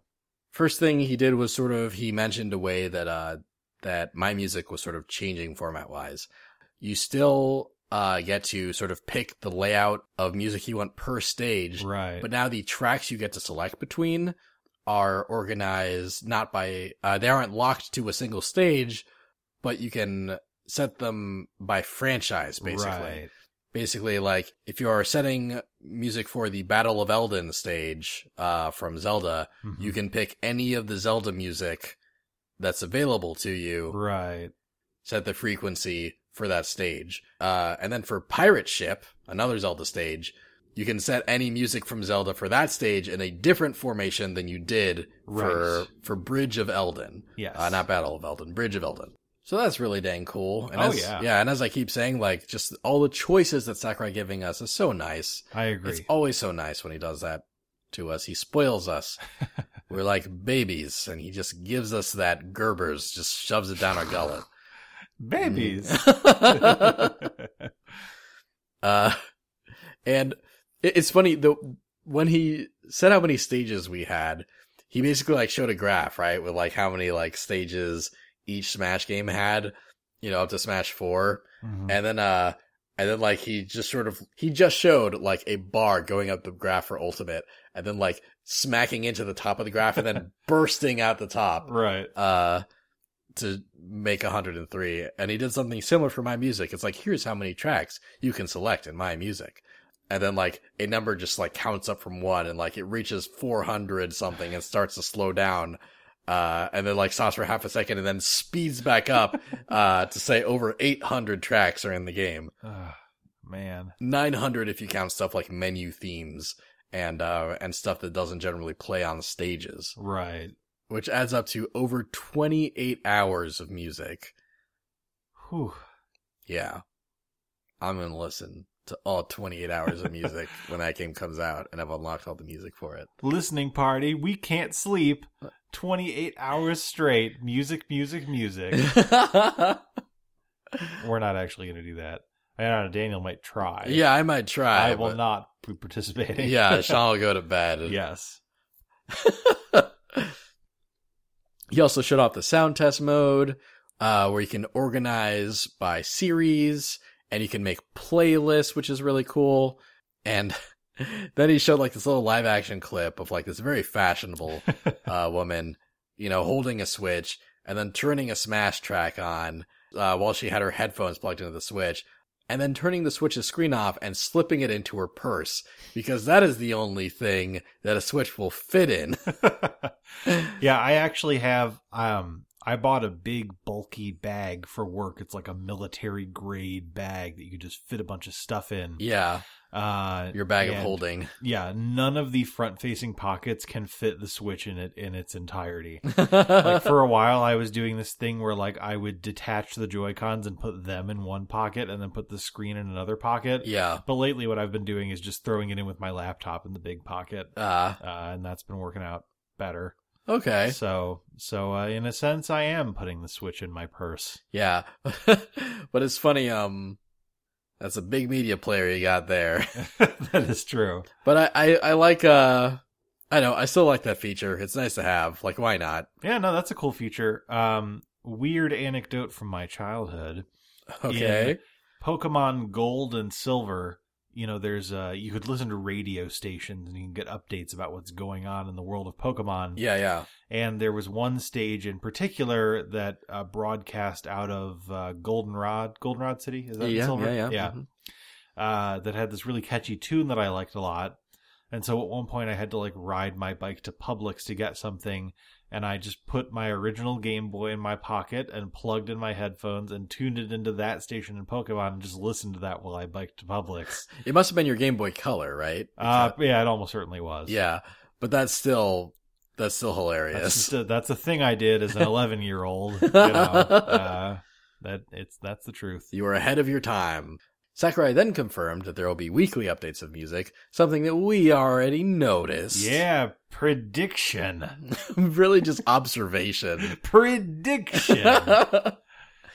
uh, finally, throughout that whole segment, I noticed a few tracks that hadn't really been uh, confirmed hmm yet, like when he was scrolling through the sound test and uh, and the My Music menus. And I, uh, one thing that's cool is that like um, remixes made for Ultimate are marked as a new remix. hmm Remixes made for past Smash games are just marked a remix. Okay. And uh, and if they're original tunes just ripped from the games, they just aren't marked with anything. Right. So Splattack, a theme from Splatoon, sort of Splatoon's main theme, Mhm. is marked as a new remix. Calamari Inkantation is not marked with anything in the My Music menu, which means it's probably just pulled straight from the game. Right. Uh, Calamari Inkantation being the song that Callie and Marie sing, right. which is funny. We talked about that last episode. uh, the possibility of like getting to play Callie and Marie's theme on the on the Splatoon stage, and then getting the Callie and Marie assist trophy where they sing the song. Uh, we can actually do that now. yes. We can test our smashing theory. Uh, there's also a track called Ink or Sink, uh, but the whoever was navigating the menus on that screen did not go down far enough to show whether or Ah. not Ink or Sink was a remix or an original, so we're not sure. A remix or a rip. Sure. Um, but then they went to the sound test, and uh, one of the things on the sound test while they're in the Metroid section was a brand new remix for Versus Parasite Queen, Nice. mixed by Motoi Sakuraba. Who dat? He is a guy that's done a lot of stuff. He's done music for the Tales series. Nice. He's done music for Baten Kaitos. Okay. He's done uh, music for like the Mario Tennis games. he has done music for uh, Star Ocean games. He's Ah. done. He did some of the music for Bravely Default. That's cool. He's done the music for Golden Sun. Oh, nice. and just a bunch of other stuff. Half a minute hero, Kid Icarus Uprising, Oh, okay. and remixes for previous Smash Bros. games, including Melee. nice. So he's just all over the place, and really, like everything he brings to the table is pretty quality. Right. I didn't really get to hear much of the remix because Sakurai's translator was talking over it in Sure. the footage. But there's a Motoi Sakuraba theme. There's a Motoi Sakuraba remix of Versus Parasite Queen in Smash Bros. Ultimate, and that's cool. Hopefully we'll hear that in the near future. Yeah, I like the original song versus Parasite Queen, and it turns out that I like a lot of Motoi Sakuraba stuff, so I'm excited about that. Yeah, baby. And that's all the My Music stuff. Then Sakurai did a rules segment. Yes. Um, and you know, he went over some cool rule stuff. You can, uh, basically like when you start the game, you just like select your rule set Mhm. to be your default. Uh, I'm not sure if you have to do that every time you start up or just the one time and that stays the default until you tweak it. Right. Um, that wasn't super clear. Uh, stamina mode where like, you know, you, you fight your opponent until they run out of HP instead of being knocked off the stage is now a normal battle option. I'm down for that. Uh, when you start a match in Smash, uh, stage select comes before character select. This is cool. Yeah, basically it's so that you can cho- sort of choose your character based on the stage that gets picked. And, uh, there's also some stage select, like, order options. Like, basically, like, after each match, you can sort of choose in player order, or, uh, the loser can pick hmm what stage comes next, which sort of, like, helps give them an advantage. I think that's really neat. Those are some great options. I agree. And I think, you know, that latter loser's pick option will help for competitive play a lot. So, For sure. great quality of life upgrades for sure. You just said for sure. I did. Now we both said it. We're so in sync. For sure. Yeah. so in sync. uh, when sudden death activates during a match, which is basically like when um one or more when two or more characters are tied and uh and it's sort of a tiebreaker mode where the first person like the last person standing ends up being the winner after like basically like each player is set at like 300% damage so basically like one hit can knock him off the stage so last player standing wins right. um, when sudden death activates, uh, the camera now zooms in on the players until a player is knocked out. And as the camera zooms in, the blast zone shrinks, kind of like the, uh, Squid Sisters assist trophy. I love this touch. I, love it. I, I really I like anything in sudden death that makes it go more quickly and makes turtling a less viable strategy. Yeah. So uh, I'm excited about that change. Yeah. And I just like the intensity that it adds too. Me too. There's Makes like it really frantic. licking the corners of the screen. Yeah. Uh, they they really uh, did a good job aesthetically with it. Really chaotic and fun. Like it a lot. Yes, And finally in the rules, oh man, this is so cool. I love this change. Final smash meter. Yeah. So now, like, as you're fighting, you, uh, you have the option, you can select final smash meter, and as you're fighting, uh, like, a, a meter on top of your character will fill up. When it's full, you can use your final smash, and it'll be weaker than the smash ball version. So basically, like, it's kind of a version of a final smash that is more balance for a competitive Mhm. setting. So what we're saying here and now to all of you Smash heads that somehow get to decide what is in and what is out for competitive Smash is don't you dare not allow this feature in competitive Smash. it's so cool. It is way more balanced than just having the Smash ball floating around. Yeah. We would get to see uh, final smashes regularly in competitive play. Yeah. This is great, and do not ban it, please. Yeah, like please, please don't be the only contemporary competitive fighting game without supers. yes, not not incidentally because they're not in the game, but because you just don't let them be in the game for some reason. Please enable this mode. Yeah, I uh, like you know I kind of got it when it when the mechanic was smash balls, right. But like, uh this this would be perfect for competitive. yeah, Although you, you know what, I kind of see them not allowing it, and not just for an arbit. Well, the reason's kind of arbitrary, but you want to know why I think you you want to know what I think their justification will be. why is that, Daniel? I think that they will state that because the final smash overwrites your B move, Hmm. uh, basically like your meter will fill up and basically you lose access to your B move until you use your final smash. Uh, for certain settings that might be considered a handicap Mhm. where you're like, you know, you're, you have to, if you want to be Mario and you want to kite someone with fireballs, you can't Hmm. until, uh, until you use Mario Finale. And what if someone jumps over your Mario Finale and punishes you for it? That's what I think the justification will be. I still hope it happens anyway. Yeah, you know what I have to say to that? Nah. That's what I have to say to that. yeah. Enable this mode. I hope they at least try it out. Like, I really hope there's just like a, a trial period for them with a lot of this stuff. I hope they keep an open mind with a lot of stages now that hazards can be turned off. I, I really hope they just try to make competitive Smash as versatile as it can be while still being uh balanced and and fair and and without like the random elements that they that they don't like you know I, like I agree. yeah like i i get i get the justification for for not wanting random elements like items and stuff Sure. i do get that um but sakurai has given you the tools they've given you the uh they've they've given you the opportunity to have a lot of smashes previously non-competitive features in a competitive way Mhm. and I just uh obviously I have no say in in whether or not uh we see that on a on a more competitive scale but I'd I'd really I'd really love if some if the scene was just open-minded about this at least at the beginning just try it out see how it uh try it out see how it feels before you say no I agree. but anyway then Sakurai moved on to battle modes Yes. Oh man, the battle modes are so cool.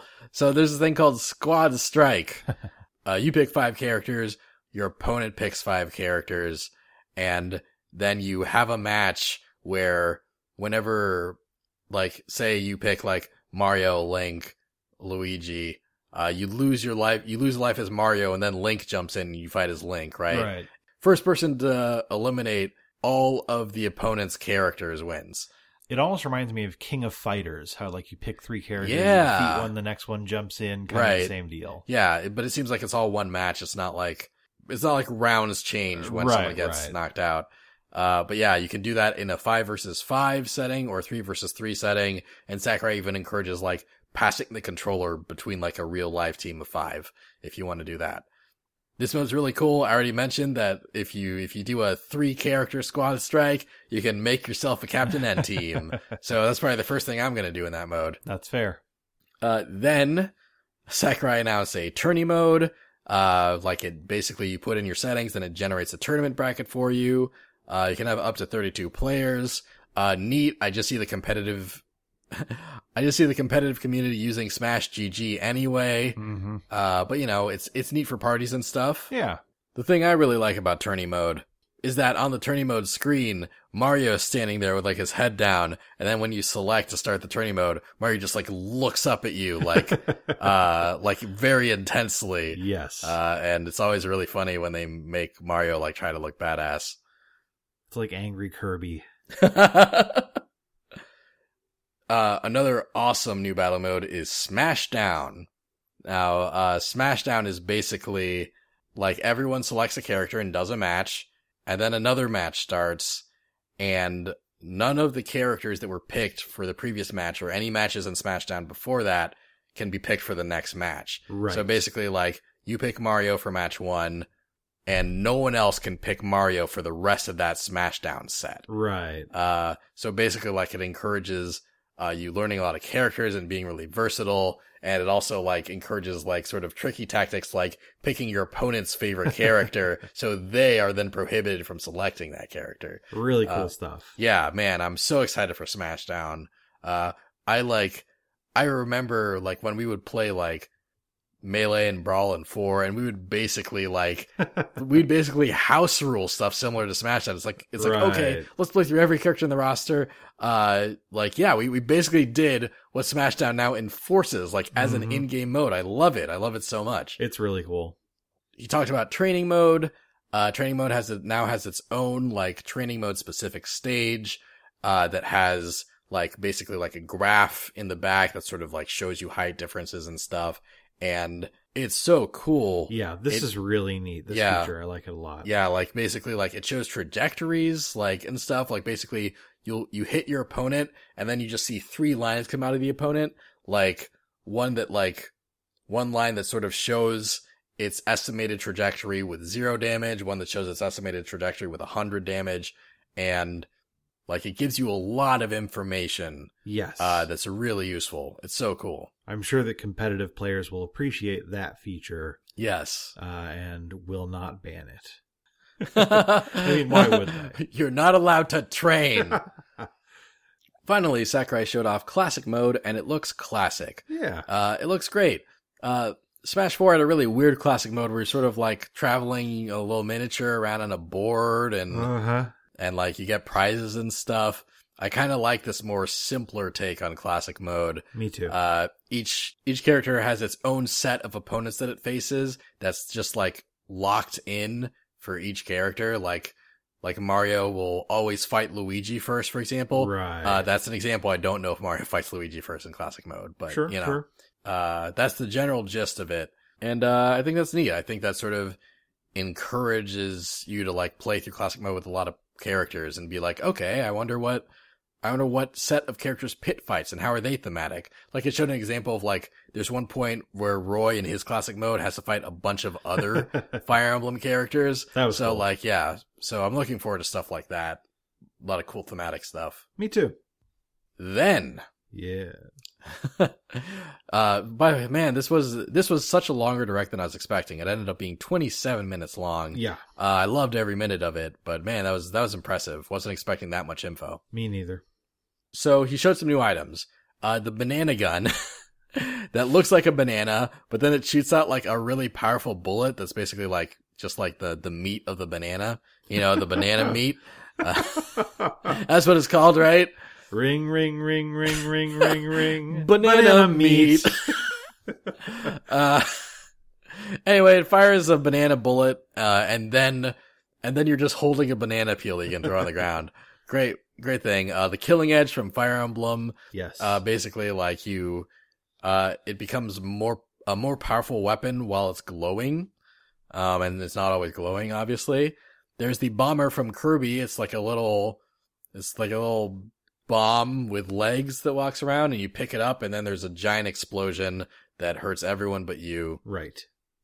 There's the death scythe from Castlevania and it just kills opponents with high percentiles of damage. Just straight up obliterates them. yep. It's Like, like, they don't even go flying. Yeah. They just vanish. Yeah, they just like dissipate into smoke Yeah. because they're dead. Uh, For real. Yeah, And there's- They never come back.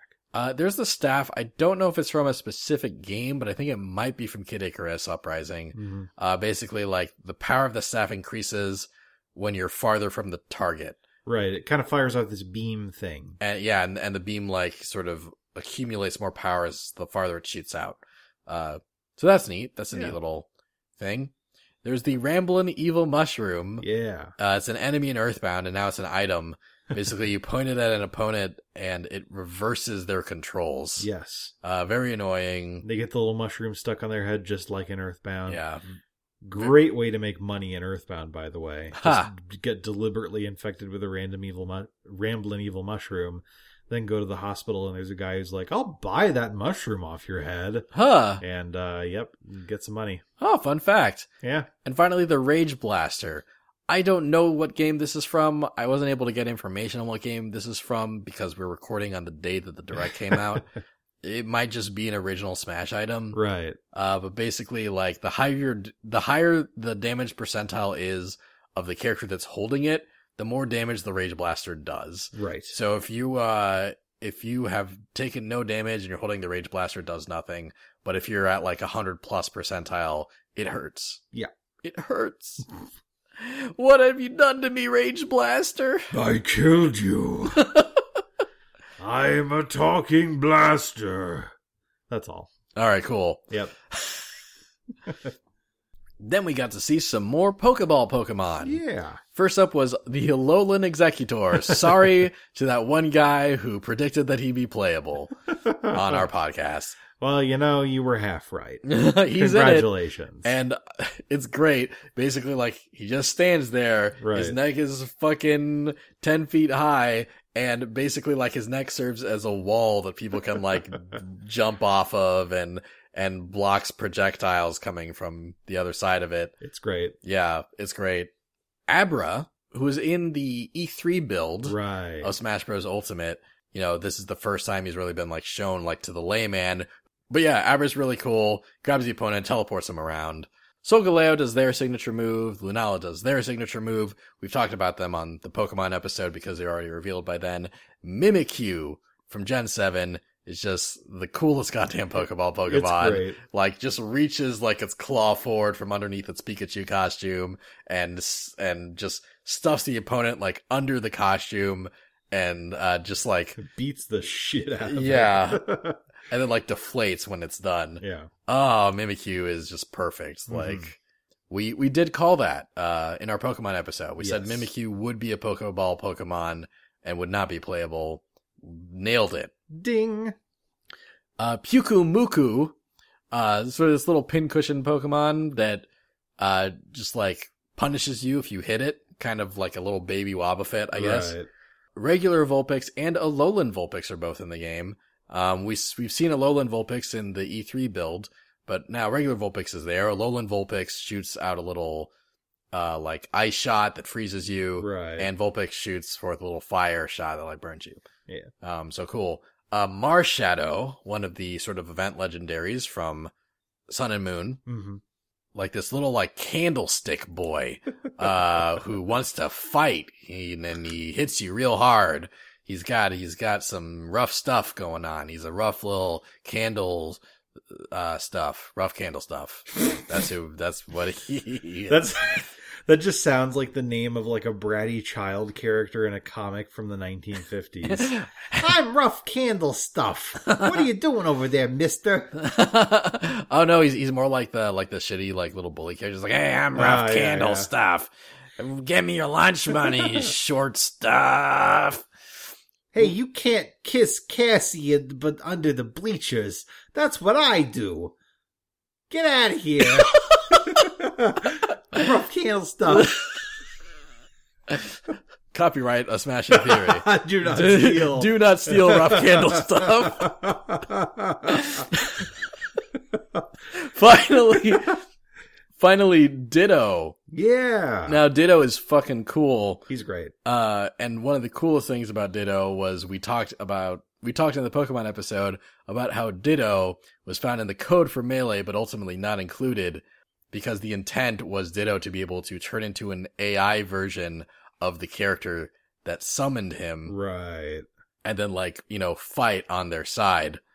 Ditto is now an ultimate and can fulfill that function because Smash finally has the processing power to do something like that. Yay, smash. And it's fucking awesome. It is. Yeah. But yeah, then finally we got to see assist trophies. Uh, first one was Zero from Mega Man X, who He looks great. he looks fucking great. It's funny, last, uh, in our assist trophies episode, we were talking about like, Elec Man is a weird assist trophy for a Mega Man to have, and a more important character should be a, should be a Mega Man assist trophy. And we settled on Roll as the best option, or maybe Right. Proto Man. Uh, Zero didn't even fucking occur to us because we're idiots. uh, but yeah, there he is, and he looks fucking great. Mhm. Sounds like he's being voiced by Johnny Yong Bosch and everything. so awesome. A plus. Uh, Knuckles from Sonic the Hedgehog, who we have seen in the E3 build. Mhm. He looks great. He does. Uh, Krystal from Star Fox, who we've seen in the E3 build. Uh, she looks, like Krystal. she looks like Krystal. uh, the Klaptrap from Donkey Kong Country, just a little baby crocodile runs up and, and clamps on you. Uh, really cute. Now, I would just like to note that I saw Klaptrap, and a very small part of me thought, hmm, maybe this does mean King K. Rool. nah, never mind. uh, that'll be important later. oh, will it?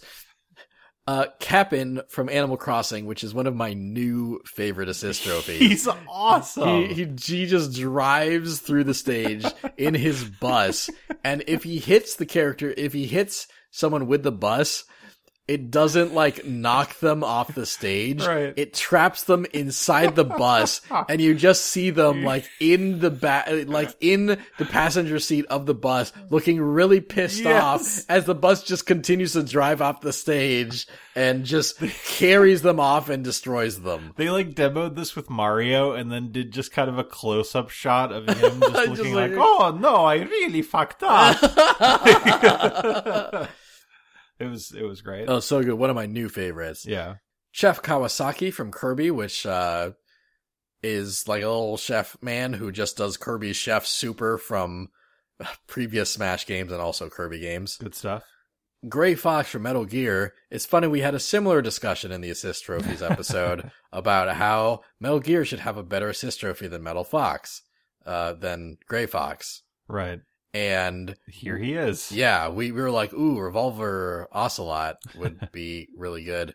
Uh, but nah, it's just Gray Fox again. Here he is. Yep. Uh, there could be more than one assist trophy for Mhm. Metal Gear, but so far it's just Gray Fox. Uh, Nikki from Swapnote, uh, like basically just like a, like a girl with glasses and a green dress draws stuff that appears on the screen like a bullet bill and then basically like it materializes on the stage and attacks opponents and stuff. Very cute assist trophy, very cool callback. I'm glad that she's in there because I was a little sad when Swapnote got s- shut down. Not Yeah. because I used it ever, but just because I thought that Nikki was a really cute addition to that mode. Nikki was adorable. yeah, Yeah, it's like a good mascot, and so it's cool that just every now and again she pops up somewhere else. Yeah.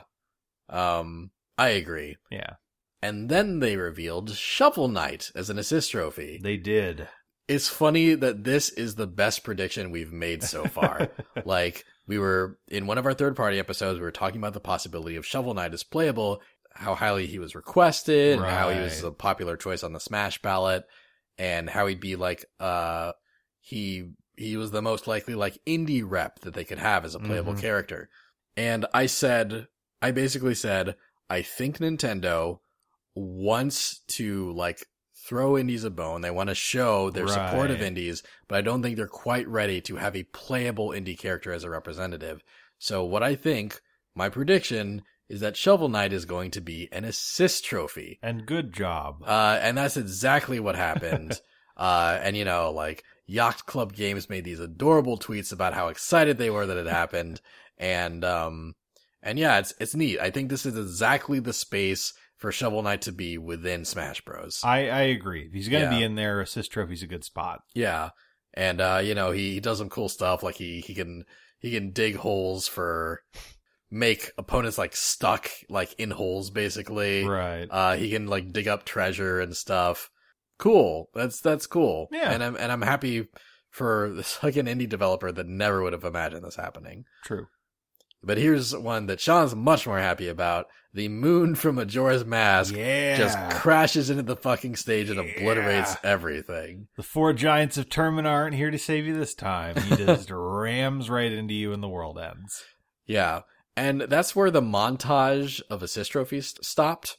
Uh, but while Sakurai was talking, Ashley from WarioWare was shown, uh, as an assist trophy on the stage while, uh, he was talking about assist trophies in general. Right. She didn't get a spotlight, but she was just quietly confirmed as an assist trophy, which does deconfirm her as a playable character as Yeah. far as we know. This is like another sigh of relief for me uh, because in our Mario spin-offs episode, uh, we were looking at three characters. We were looking at King K. Rool, Dixie Kong, and Ashley. right. And I was like, you know, I could see any of these characters being playable, but I'm not going to predict any of them. and really, by not, uh, and, and then like when I revisited Ashley in the assist trophies character, I got this close to requesting her, but I'm like, Mhm. something in my gut tells me she's not in, so I'm not going to request, uh, I'm not going to predict her. And man, that ended up being the right call yeah. because she's in uh, she's an assist trophy now. Looking at those three characters, I don't have a perfect record, and we'll talk about that very soon.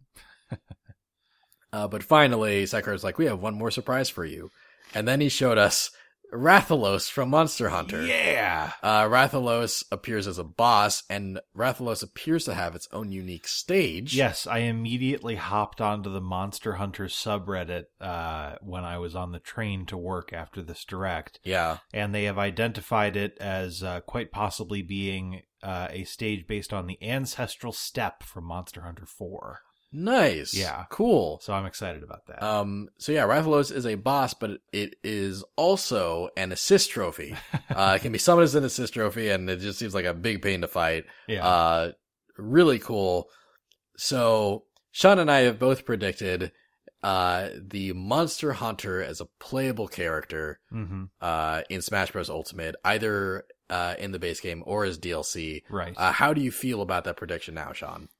You know, it's funny because you and I, of course, were having a discussion of this by text, Right. Uh, after this direct was over, and we came away from this with very different reactions as to what this meant. Yes. Um, I was in the camp of, I think this might deconfirm Monster Hunter as a character, yeah. and my reasoning for that is that it just felt really odd to me that they would debut the stage, they would debut the uh, the Rathalos as a boss, right. and an assist trophy, and then they wouldn't say, by the way, Monster Hunter is a character in this game as well. right. Uh, that was so odd to me that it made me think that maybe they were just doing this to show, you know, this is all the cards we have on the table for Monster Hunter, right. you know, and just to be clear, Monster Hunter is not going to be a character in this game. Right.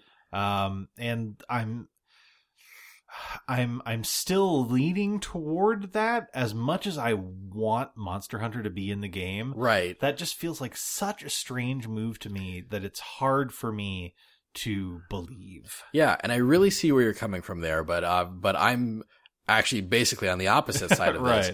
Uh, for for a good handful of reasons. One, uh, even if this confirms, uh, even if this doesn't end up deconfirming Monster Hunter in the base roster, I think it basically guarantees that the Monster Hunter will at least be DLC, Yes. right? That like that Sakurai will turn around and be like, after we included Rathalos, we saw so much support for Monster Hunter as a playable character, Right. So here he is, five months late. Like you know, like I can see that happening, but Uh. also I have a lot of confidence for Monster Hunter potentially being in the base game, uh, because uh, Sakurai does like to sort of he likes to sort of tease. He likes to set something up and then like he likes to tease something up and then like uh and then follow through. I, I made a little golf swinging motion. He did. He likes to, yeah, he likes to do that later. Like, uh, this is a much less extreme version of, of this. But for example, for Smash 4, he showed a Metroid stage during Sure. one, during one direct. And on the Metroid stage, you could see sort of like Ridley's shadow on it, right? Right. And then in a different presentation, he showed off Ridley as a boss on that stage, even though the stage had already been shown, even though the Mhm. gimmicks of the stage had already been shown. And the fact that, yes, we saw the stage, but he didn't feature the stage itself at all. Hmm. We, meaning we need to see more of that stage. That stage is going to be revisited later. I see. What is a good reason to revisit that stage? What if you're showing a character representing that stage Okay. on the entire thing? Mhm. Because that camera is zoomed in. We see a very small portion of that stage. Right. There's more to that stage than what we're seeing. Okay. Um, I think this is basically just like a, a little taste. It's like, yeah, you like this Monster Hunter stuff? Stay tuned, buddy. Um, I, I can, I definitely see where you're coming from. And to be Yeah. clear, my, my thinking in this regard is not a Heihachi situation, right? Like, Right. it's not like wishful thinking because I don't want Monster Hunter to be in the game. Right. Obviously, I want Monster Hunter to be Oh, in the yeah. Yeah, like I'd, Um, I'd say I want Monster Hunter to be in the game less than you do. Almost certainly. I guess just my, my responses to your response would be that first of all, this just doesn't feel like a tease to me. You know, it's not Mm. like he's hinting at something. He's Right. just saying like, here's a Monster Hunter stage and a monster. Yeah. you know, it feels very kind of upfront. If it is a tease, then I mean, it's like hooking a T-bone steak tier line to reel in a goldfish. You know, like it's a big tease, yeah. um, almost too big, maybe. And uh, I guess that's kind of where I am right now. yeah. I do certainly think that uh, you know the the DLC option is uh, is much more likely Right. uh, than maybe base game inclusion. Uh, but uh, I I hope that I am wrong and that you're correct. Yeah. I like it's it also feels like a thing like maybe maybe like there's some marketing obligation, right? Sure. Maybe maybe like they showed off Simon and Trevor as new playable characters Right. and Konami doesn't want to share a character reveal spotlight with a different third party, hmm right? So like they have to wait to show off like their Capcom character Right. Right. uh, who could be Monster Hunter. I, f- I feel like, yeah, I just, Sakurai does like to trickle out info sometimes. Like Mhm. he, he's like, it doesn't always come with like a full wink and a nod, but like sometimes he just like releases information like in stages. And, uh, and I think this is just the first stage of a Monster Hunter reveal. And yeah, so I'm, I'm confident in, in my prediction still. How about you? Are you, uh, are you gonna pluck Monster Hunter off of your prediction list or? Um, I'm not because a I really want Monster Hunter to be in the game. Nice. And b I would be kicking myself if I took Monster Hunter off and then it turned out that I was wrong. Right. So I'm going to keep Monster Hunter on, but my faith has been shaken. I see. In any case, that was all the assist trophy stuff. Right. So then, uh, then they shut off the main menu, right?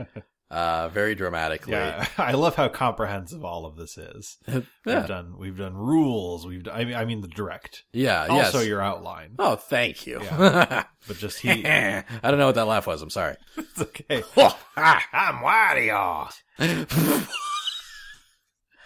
oh, we're tired. Yeah. so so yeah the the smash menu like you know it has the smash icon like sakurai went into that icon it has options for smash squad strike tourney special smash and like little little joy-con icons that probably Mhm. allow you to like change up your controllers the games and more icon which we did not get to go into so i bet there's some more modes Sure. in sure. there we haven't seen yet the vault uh so it's probably pretty safe to say they'll still be unlocking trophies and all that stuff Sure.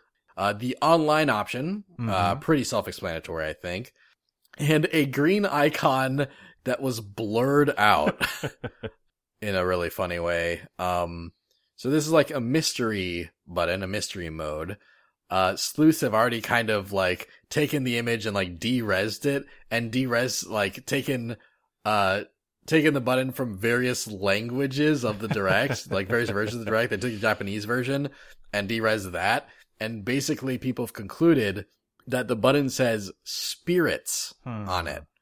And, you know, it's really funny. We saw Luigi die at the beginning of this direct. And we saw Mario die in a direct before that. So I wonder if spirits is like literally like involving like, uh, the ghosts of playable fighters somehow. And it, maybe this is just like, this is also like a weird version of the story mode that will, that will involve you like collecting spirits of playable fighters in order to unlock them in the game proper. That would be such a weird angle for them to pursue. But then again, this is the dev team that brought us the Subspace Emissary. Yeah, So who knows? It's so Sakurai. Yeah. It feels so Sakurai. Uh, so that's, that's what I'm thinking it is right now. I'm thinking it's, it's like a story mode you can go through to quickly unlock playable characters Right. because Sakurai did say that would be streamlined and it Mhm. just involves ghosts somehow and spirits. That that would be really wild if like the death of the Mario brothers, you know, in their in various trailers was actually like foreshadowing. Yeah, right? You know, like, you've it's, seen some people die. Now look at this mode. it's Smash Bros. Ultimate Canon. yeah. Yeah. oh man. Finally, uh, they showed like a dashboard, like the sort of cool sidebar on the right side of the menu that you can activate by pressing ZR. Right. Uh, you know, and it has some pretty standard, like it shows like a settings button. It shows like sort of a syncing your Switch button. Uh, it shows like a manual button. And there's another button that is also blurred out. And we haven't really figured out what that is yet. right. Um, it might just be a shortcut to Spirits mode or something. Who Sure. knows? But yeah, mysteries abound. Uh, actually, do you have any thoughts about what weird blurry button is? Uh yeah, not beyond spirits mode. Like, I'm wondering about the dashboard button specifically. hmm Um, and I wonder if like one cool thing that would actually be neat is if there's just like sort of like a little like encyclopedia button. Ah. Uh, that just like you click it and it just shows you like all this like smash history information that you gradually like unlock through the game. that would be neat. I would um, like that. Yeah, it's just sort of like yeah, like almost like a catalog of all the games that Nintendo has made, like as you unlock characters and items and stuff that have to do with those games. Right. I'd love that. Yeah, me too. Then, after Sakurai was done showing us the menu, he said, That's all for today. Please stay tuned for more information. Thank you so much for watching. But as he was saying it, the screen started shaking and the screen went dark. and you could hear like a, Yeah. you know, like a like a stomp or something in the background. Yeah. And then, uh, and then a trailer started that showed a bunch of like original Smash characters and their iconic villains. You know, Right, like it, right. it showed like Mario fighting Bowser. Then it showed Link fighting Link and Zelda fighting Ganondorf. Then it showed like Samus fighting Ridley. You know, like stuff like that. Kirby fighting like Meta Knight, Mhm. right? And then like suddenly like it shows like a TV screen like turning off. And then it shows Donkey Kong and Diddy Kong just sleeping in, in their hut. And so at this point, Daniel and I are just muttering to each other, like, "Oh my god, it's actually King K. Rool." Yeah. Wow, it's fucking King K. Rool. I can't believe it. and and then like a shape like stomps near their hut like uh cloaked in shadow clearly the shape of king k rool just stomps in front of their hut and stands there and donkey kong and diddy kong are looking out the window like oh no it's fucking k rool and then like and then king k s- like sits there for a second like the shape sits there for a second and then suddenly a cloak is removed and king dedede is wearing like a cape and a crocodile helmet. Uh and just stands there triumphantly and then just fucking like dances around like, busts up. yeah like busts yeah he he just fucking cracks up like this hilarious prank that he's played on them I saw um a, a couple people on the internet pointing out that since King Dedede is voiced by Sakurai, that was almost like Sakurai directly trolling us, and I really like that observation. I think that's good. that's actually really funny yeah, and like it actually would have just been hilarious if like if the trailer just ended up revealing a different playable character entirely or if that's just how the fucking direct ended right, right, yeah.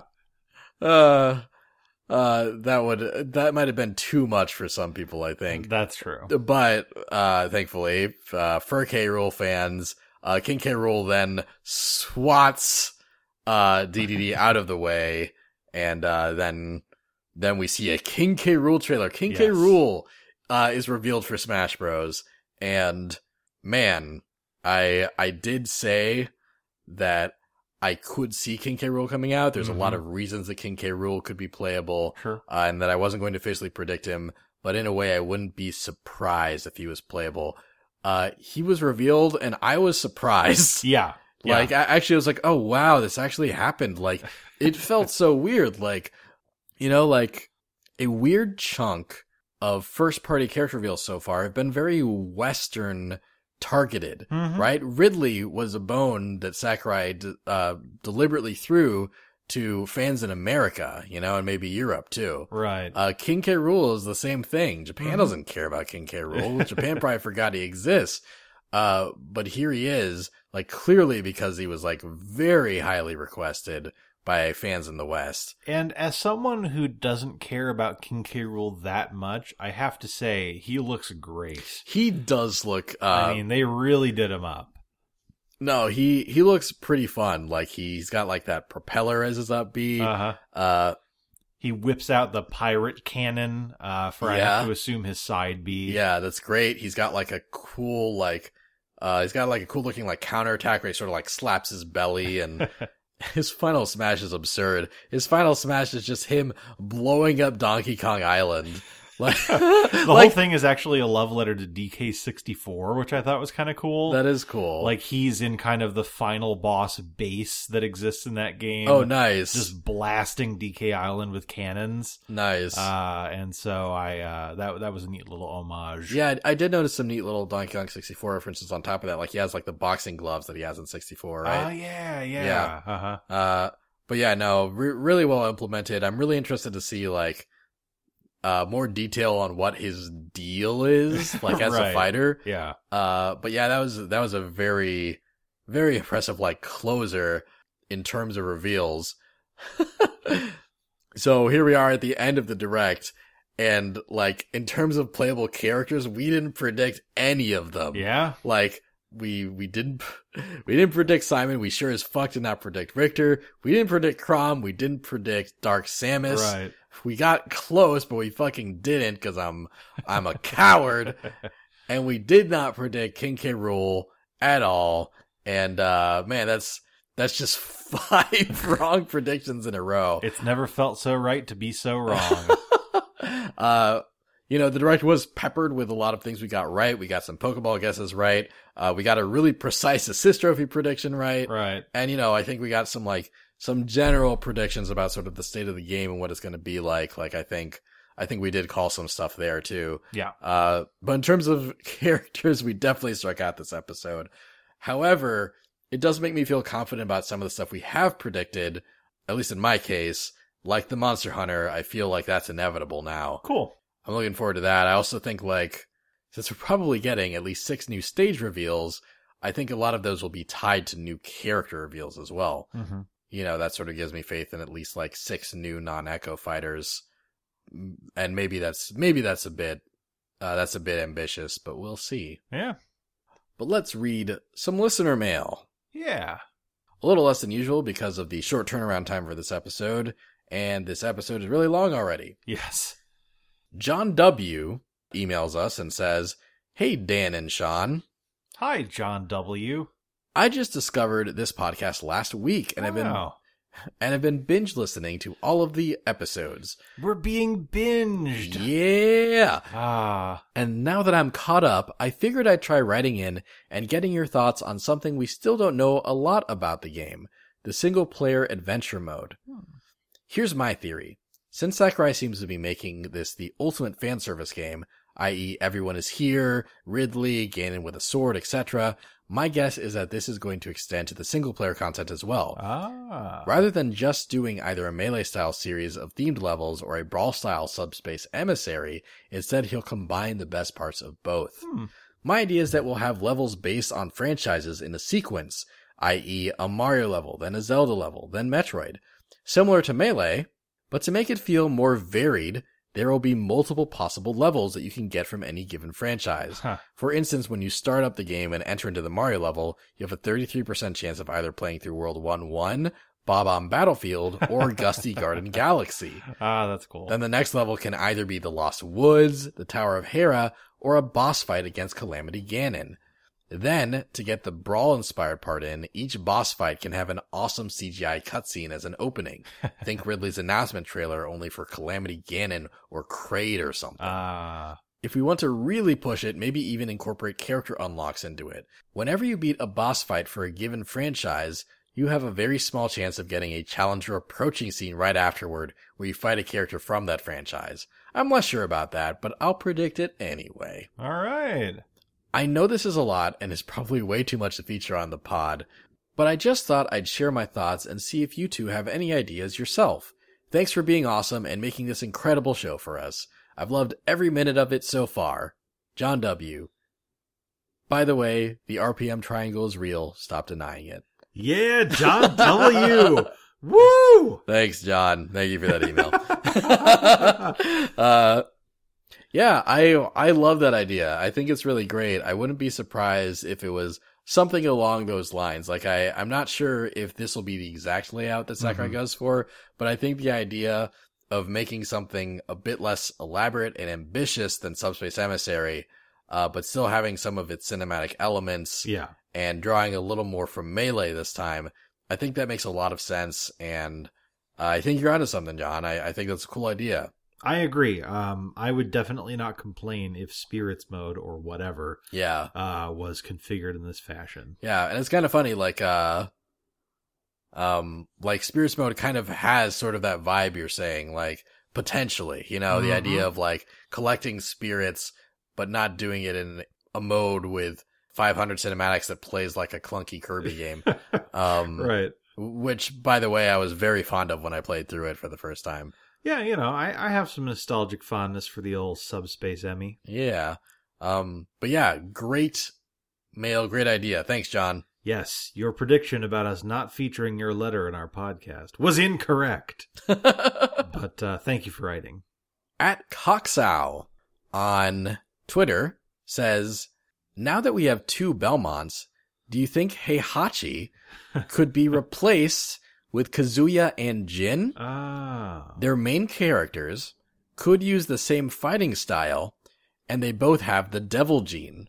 They could turn into their devil form to fly and shoot lasers. Huh. That would be pretty cool.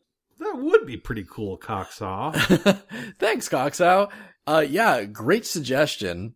And thank you, uh, for the reminder to talk about our Heihachi prediction that didn't come true, uh, during Evo. I still think that Heihachi has a shot at being playable. I still think he's more likely than he's not, but I have more of a feeling that he might be more like DLC as opposed to a base fighter because that, that was kind of the perfect place to reveal Heihachi and it didn't happen if he's in the base game. and in Heihachi's case, DLC stands for Don't Let Him Come In.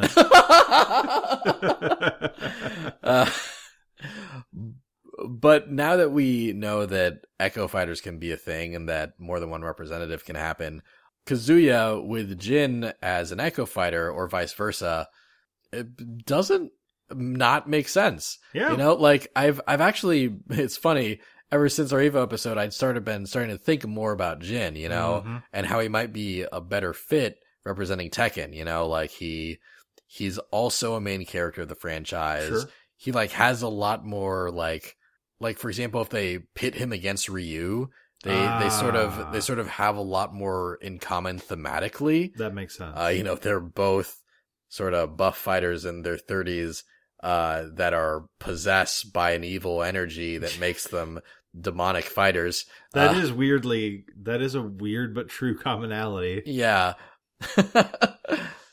I could see it happening.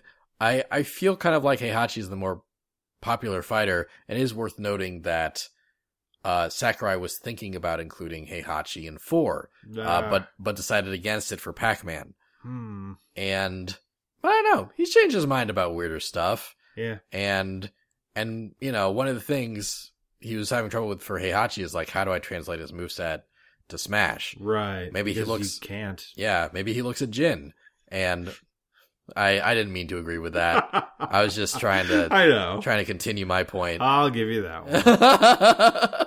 I won't be unfair like Sakurai would be if he included Heihachi. That's fine. Uh, but maybe he looks at Jin and finds a more Smash compatible moveset there Right. with his electricity moves and his ability to turn into Devil Jin. Yes. Uh, and then he looks at Kazuya uh, with his similar body type and his ability to also turn into a winged devil uh, and is also having electricity attacks. and then he goes, hmm, Echo?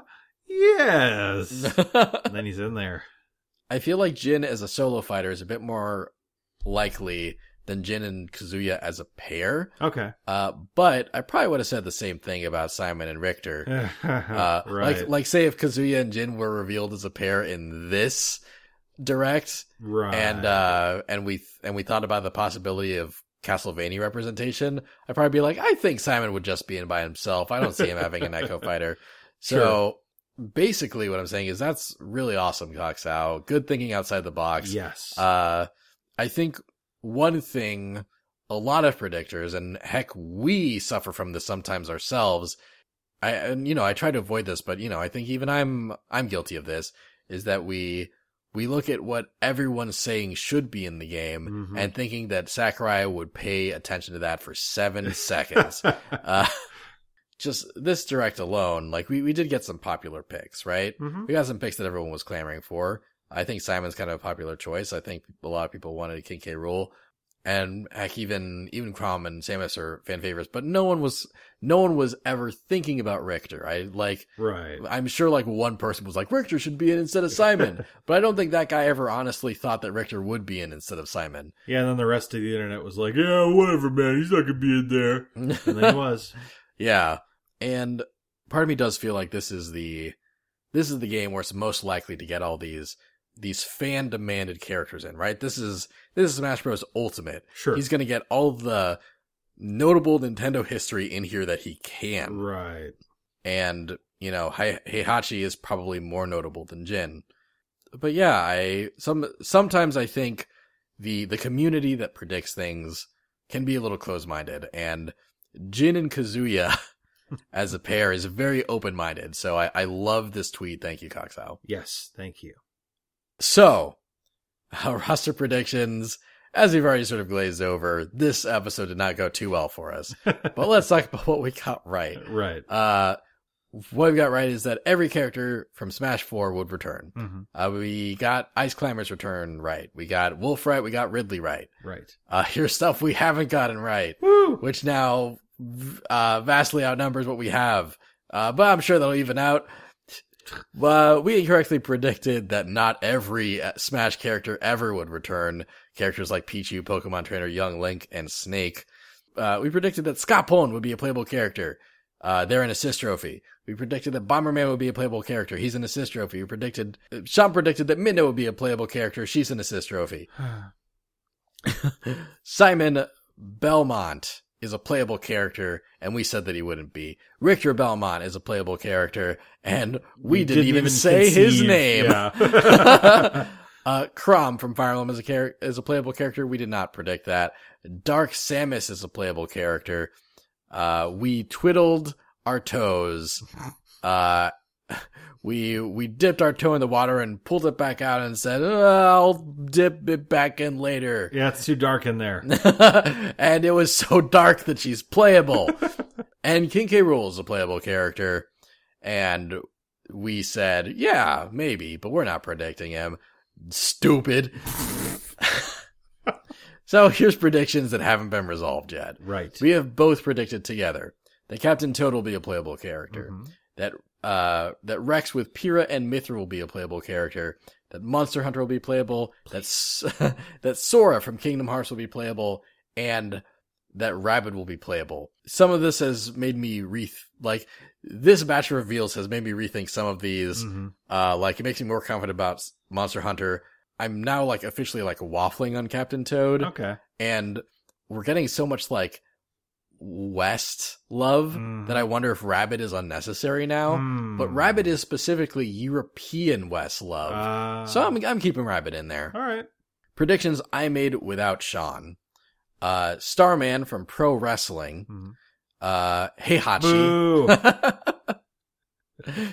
Show poor sportsmanship. ah. I guess that's fine. Rockruff will evolve into Lycanroc. Sean's solo predictions temporarily outnumber mine. Mach Rider, Marx from Kirby, a Gen 8 starter, and Shadow the Hedgehog as an Echo Fighter. Chaos control. Mm. Every time I try to do Shadow the Hedgehog's voice, it always sounds to me more like Illidan from Warcraft 3. This very moody demon hunting elf. well, maybe he also has came on came, came. Well, maybe he also. well, maybe he also has chaos control, and he just haven't realized it all this time. There you go.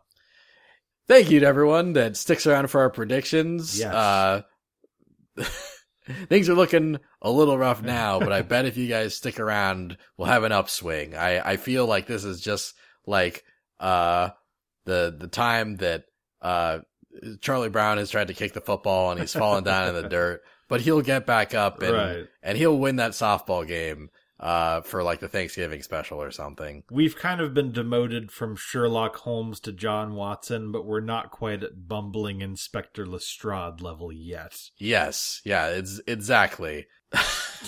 if you want to know where else you can find us, I have another podcast. It's called Play This with an exclamation point. It's kind of a book club for video games. Yes. Uh, my co-host and I uh, recommend video games to each other and then have in-depth discussions about them. And our viewers are encouraged to also play these recommendations. Uh, hence, play this. Yes. Uh, my my regular co-host Max Lando, a stand-up guy, is now holding a baby in his arms this as very moment. as we speak, and he is therefore taking a hiatus from the podcast.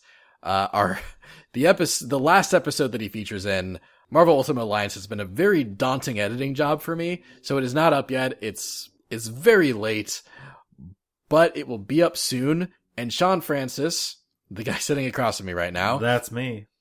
is a guest in that episode.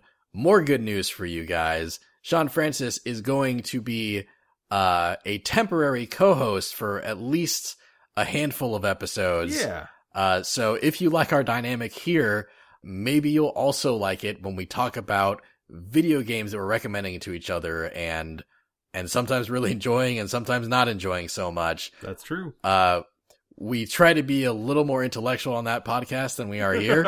uh, but uh, but I think there's still a lot to like about it. If you if you like us, maybe you'll like play this. yeah. Anywhere they can find you specifically, Sean. Well, as a matter of fact, I've got a YouTube channel, Mhm. RE Chief. If you search YouTube for that, I'll be the first RE Chief and probably the only one to come up.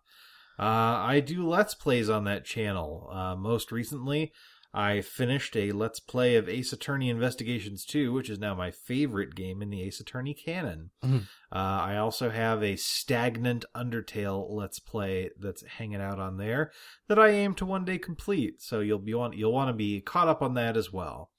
Uh, I also have a SoundCloud page, and that is soundcloud.com slash re underscore chief.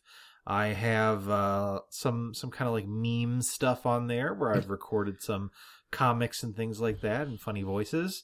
And uh, I also have a demo reel on there if you're interested in retaining me for voice acting services. So check that out too. Yeah, and speaking of voice acting for both of us, actually, uh, one thing we haven't really mentioned on this podcast, uh, that's probably actually the highest scale, like the probably the most prominent thing we've done as performers and voice actors online so far is uh, we are both starring in kind of a half actual play, half audio drama podcast Yes. called Liberty Vigilance.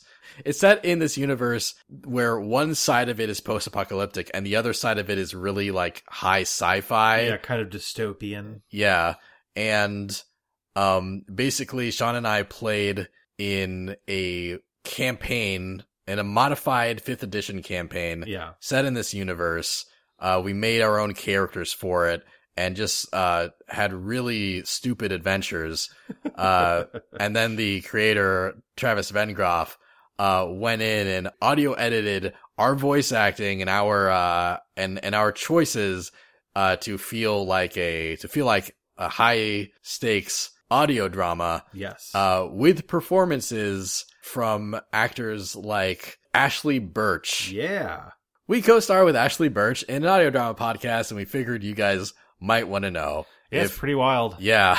like I have an IMDb page now that Travis made because he's a stand-up guy, and uh, so that's cool. Uh, you can look me up on IMDb, and you can listen to this podcast that we're both in. Yeah. Anyway, yeah, lots lots of places you can find us, but we will always be right here every 2 weeks. Yes. Next time on a Smashing Theory, underdog franchises. Yeah. As we mentioned last episode, uh, when we were talking about new franchises, franchises that weren't represented in Smash 4 because they were too new, uh, we got a lot of cool recommendations for franchises that have been around a little longer that haven't been represented in Smash. And we want to give those guys a spotlight. Franchises like Rhythm Heaven, uh, and Chibi Robo and stuff like that. Um, stuff that hasn't even been represented by assist trophies, basically.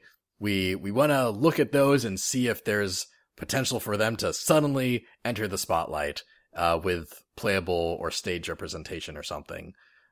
Or even assist trophy representation. Right. So if you guys have any predictions of your own of what underdog franchises we'll see represented in Smash Bros, you can tweet at us at a smashing theory or email us at a smashing theory at gmail.com. And uh, while you're doing either of those things, don't forget to follow us on Twitter so you can get a chance at that sweet, sweet free Rivals of Aether code. Yeah. Thanks everyone for all the mail you send us, all the all the great correspondence we get with you guys. We love everything we get, and we mm-hmm. can't wait to get more. We will see you in 2 weeks. And I hope that you have a smashing time. I'm so tired. I'm going to go to bed until two weeks from now. Good night. Good night, Smashing Theory Man. Thank you. Goodbye. Bye.